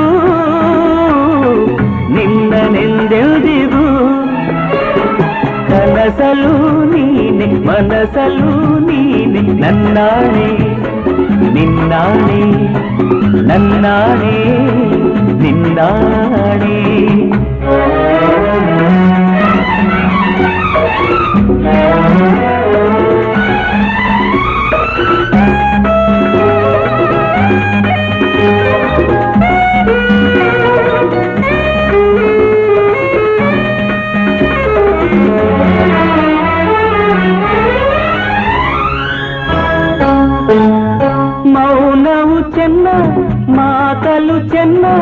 ನಗುವಾಗ ನೀನಿಂದು ಚೆನ್ನ. ನೋಡಲು ಚೆನ್ನ ಕಾಡಲು ಚೆನ್ನ ನಿನಗಿಂತ ಯಾರಿಲ್ಲ ಚೆನ್ನ. ಸ್ನೇಹಕ್ಕೆ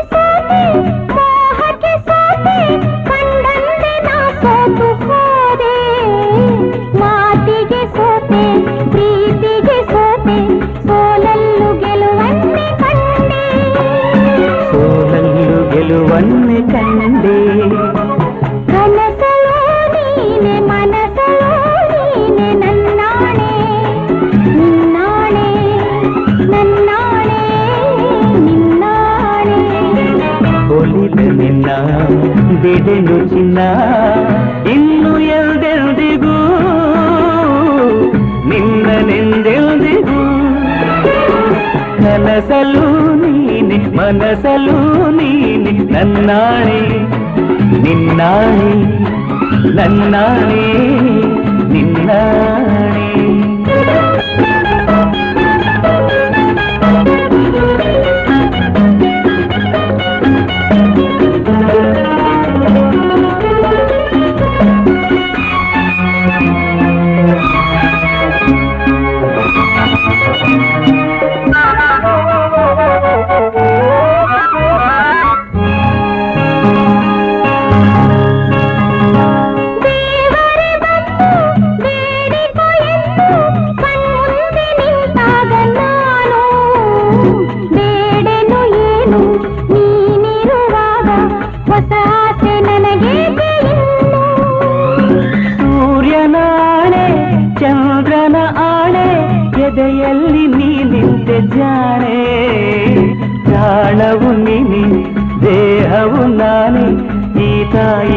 ಕಾವೇರಿ ಆಣೆ ತಾಯಿ ಕಾವೇರಿ ಆಣೆ ಕನಸಲು ನೀನೆ ಮನಸಲು ನೀನೆ ನನ್ನಾಣೆ.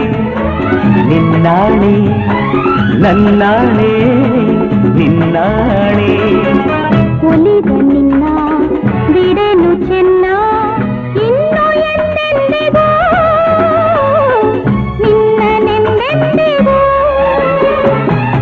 ಕನಸಲು ನೀನೆ. ಮನಸಲು ನೀನೆ. ನಿನ್ನಾಣೆ.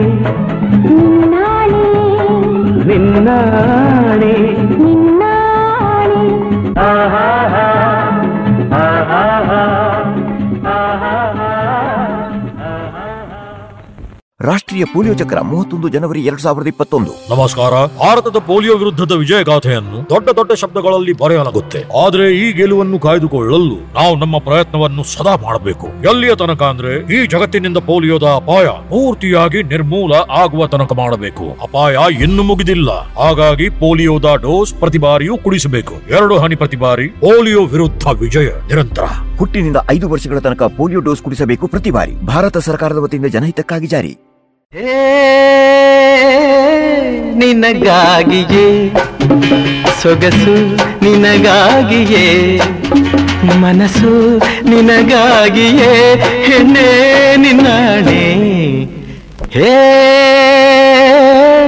ನಿನಗಾಗಿಯೇ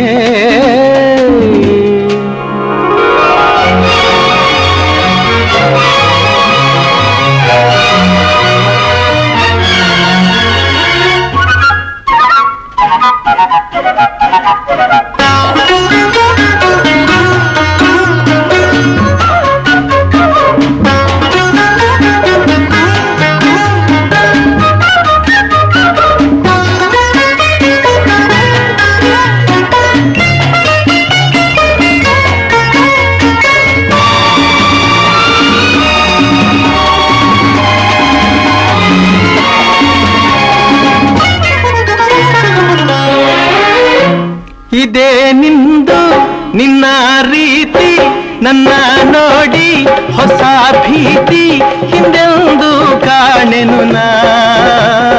ನೀರಲ್ಲಿ ನಿನ್ನಂದ ಹೆಚ್ಚಾಗಿದೆ, ಚಳಿಯಿಂದ ಮೈ ನಡುಗೆ ಹುಚ್ಚಾಗಿದೆ, ನಿನ್ನಿಂದ ನನಗೊಂದು ಬೇಕಾಗಿದೆ, ನಾ ದೂರ ಇರಲಾರೆ ಸಾಕಾಗಿದೆ, ಬೇಗನೆ ಬಾರಲೆ ತಾಳೆನು ಹೇ ಹೇ ಹೇ. ಹೇ ನಿನಗಾಗಿಯೇ ಸೊಗಸು ನಿನಗಾಗಿಯೇ ಮನಸ್ಸು ನಿನಗಾಗಿಯೇ ಹೆಣ್ಣೆ ನಿನ್ನಾಣೆ ಹೇ ನಿನಗಾಗಿಯೇ.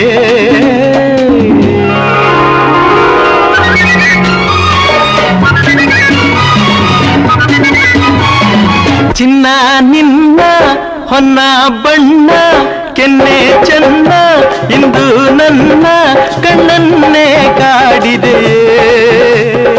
ಈ ನನ್ನ ಮೈಕಟ್ಟು ಹಿತವಿಲ್ಲವೇ, ಈ ನನ್ನ ತಾರುಣ್ಯ ಬೇಕಿಲ್ಲವೇ, ನನ್ನಂಥ ಗುಂಡ್ಕಲ್ಲು ತರಲಾಲಲೆ, ಹೀಗೇಕೆ ಕಣ್ಣಲ್ಲೇ ನೀ ಕೊಲ್ಲುವೆ, ತಾಮಸ ಏತಕ್ಕೆ ಬಾರಿಲೆ? ಹೇ ಹೇ ನಿನಗಾಗಿಯೇ ಸೊಗಸು ನಿನಗಾಗಿಯೇ ಮನಸ್ಸು ನಿನಗಾಗಿಯೇ ಹೆಣ್ಣೆ ನಿನ್ನಾಣೆ. ಹೇ ನಿನಗಾಗಿಯೇ.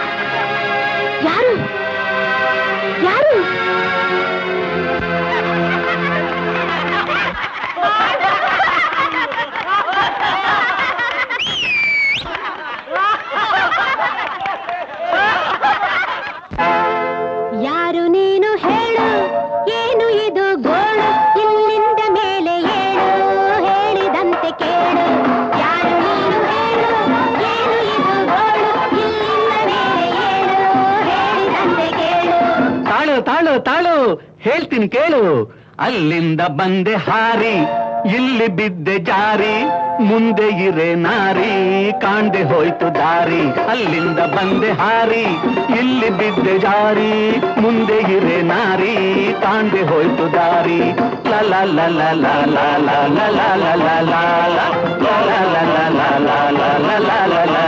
ಲ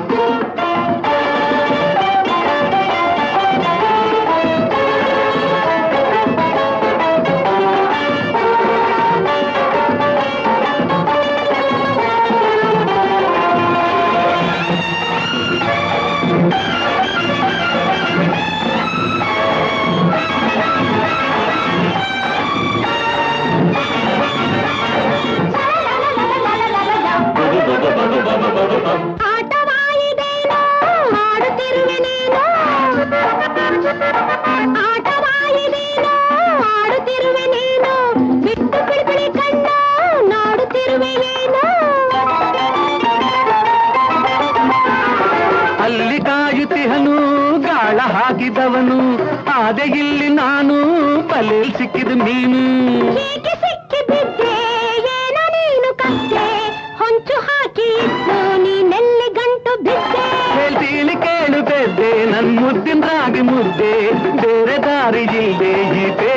ಪೇಚಿನಲ್ಲಿ ಬಿದ್ದೆ ಯಾರು ನೀನು ಹೇಳು ಏನು ಇದು ಗೋಳು ಇಲ್ಲಿಂದ ಮೇಲೆ ಏಳು ಹೇಳಿದಂತೆ ಕೇಳು ಅಲ್ಲಿಂದ ಬಂದೆ ಹಾರಿ ಇಲ್ಲಿ ಬಿದ್ದೆ ಜಾರಿ ಮುಂದೆ ಇರೆ ನಾರಿ ಕಾಂಡೆ ಹೋಯ್ತು ದಾರಿ ಲ ಲ ಲ ಲ ಲ ಲ ಲ ಲ ಲ ಲ ಲ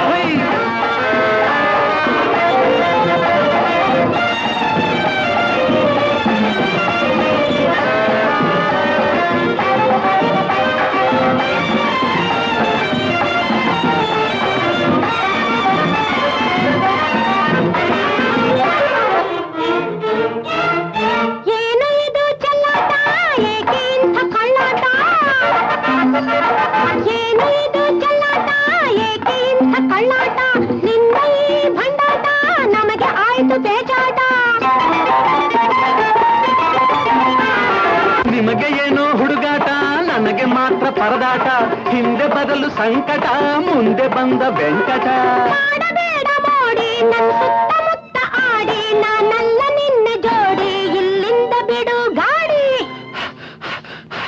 ಸುಸ್ತಾದೆ ಓಡಿ ಓಡಿ ನನ್ನ ತೋಡಬೇಡಿ ಇನ್ನು ಕಾಡಬೇಡಿ ಆಹ ನಮದು ಬಲೆ ಜೋಡಿ. ಬನ್ನಿ ಜೋಡಿ ಜೋಡಿ ಬಂದು ಜೊತೆಗೆ ಕೂಡಿ ನಗೆಯ ಸೂರೆ ಮಾಡಿ ಕುಣಿದು ಕುಣಿದು ಹಾಡಿ. ಬನ್ನಿ ಜಾರಿ ಜಾರಿ ಬಂದು ಜೊತೆಗೆ ಕೂಡಿ ನಗೆಯ ಸೂರೆ ಮಾಡಿ ಕುಣಿದು ಕುಣಿದು ಹಾಡಿ.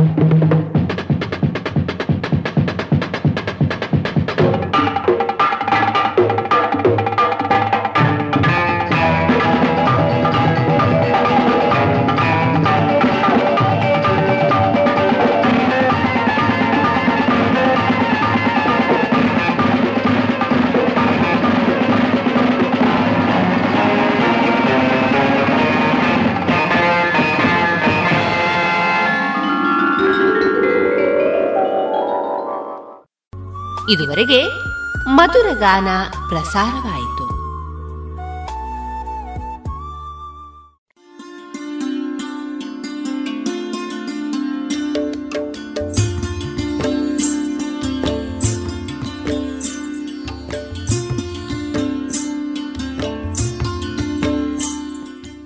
ರೇಡಿಯೋ ಪಾಂಚಜನ್ಯ ಸಮುದಾಯ ಬಾನುಲಿ ಕೇಂದ್ರದಿಂದ ನಿಮ್ಮ ಕಾರ್ಯಕ್ರಮಗಳು ಪ್ರಸಾರವಾಗಬೇಕೆ?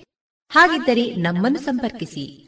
ನಮ್ಮ ದೂರವಾಣಿ ಸಂಖ್ಯೆ ಸೊನ್ನೆ ಎಂಟು ಎರಡು ಐದು ಒಂದು, ಎರಡು ಒಂಬತ್ತು ಎಂಟು ನಾಲ್ಕು ಒಂಬತ್ತು ಒಂಬತ್ತು.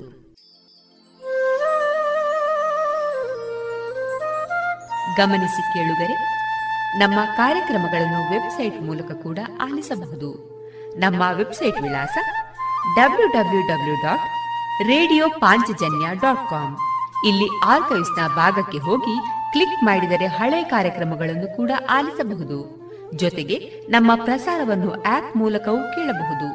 ಪ್ಲೇಸ್ಟೋರ್ನಲ್ಲಿ ಪಾಂಚಜನ್ಯ ಸರ್ಚ್ ಮಾಡಿ, ಡೌನ್ಲೋಡ್ ಮಾಡಿಕೊಂಡು ತಮ್ಮ ಮೊಬೈಲ್ಗಳಿಗೆ ಇನ್ಸ್ಟಾಲ್ ಮಾಡಿದರೆ ರೇಡಿಯೋ ಪ್ರಸಾರದ ಕಾರ್ಯಕ್ರಮವನ್ನು ನೀವು ಆಲಿಸಬಹುದು. ನಮ್ಮ ಪ್ರಸಾರದ ಬಗೆಗೆ ನಿಮ್ಮ ಅಭಿಪ್ರಾಯಗಳನ್ನು ಹಂಚಿಕೊಳ್ಳಲು ನಮ್ಮ ವಿಳಾಸ ರೇಡಿಯೋ ಪಾಂಚಜನ್ಯ ತೊಂಬತ್ತು ಬಿಂದು ಎಂಟು ಎಫ್ಎಂ ಸಮುದಾಯ ಬಾನುಲಿ ಕೇಂದ್ರ ನೆಹರು ನಗರ, ಪುತ್ತೂರು. ನಮ್ಮ ದೂರವಾಣಿ ಸಂಖ್ಯೆ ಸೊನ್ನೆ ಎಂಟು ಎರಡು ಐದು ಒಂದು, ಎರಡು ಒಂಬತ್ತು ಎಂಟು ನಾಲ್ಕು ಒಂಬತ್ತು ಒಂಬತ್ತು. ಇಮೇಲ್ ವಿಳಾಸ radio Panchajanya at Gmail dot com ನಮ್ಮ ವಿಳಾಸ ಮತ್ತೊಮ್ಮೆ ರೇಡಿಯೋ ಪಾಂಚಜನ್ಯ ತೊಂಬತ್ತು ಬಿಂದು ಎಂಟು ಎಫ್ಎಂ ಸಮುದಾಯ ಬಾನುಲಿ ಕೇಂದ್ರ, ನೆಹರು ನಗರ, ಪುತ್ತೂರು. ನಮ್ಮ ದೂರವಾಣಿ ಸಂಖ್ಯೆ ಸೊನ್ನೆ ಎಂಟು ಎರಡು ಐದು ಒಂದು, ಎರಡು ಒಂಬತ್ತು ಎಂಟು ನಾಲ್ಕು ಒಂಬತ್ತು ಒಂಬತ್ತು. ಇಲ್ಲಿಗೆ ಈ ಹೊತ್ತಿನ ಪ್ರಸಾರ ಕಾರ್ಯಕ್ರಮವನ್ನ ಮುಕ್ತಾಯಗೊಳಿಸುತ್ತಿದ್ದೇವೆ. ಆತ್ಮೀಯ ಕೇಳುಗರಿಗೆಲ್ಲ ರೇಡಿಯೋ ಪಾಂಚಜನ್ಯದ ಬಳಗದ ಪರವಾಗಿ ನಾನು ತೇಜಸ್ವಿ ರಾಜೇಶ್ ಮಾಡುವ ಅನಂತ ವಂದನೆಗಳು.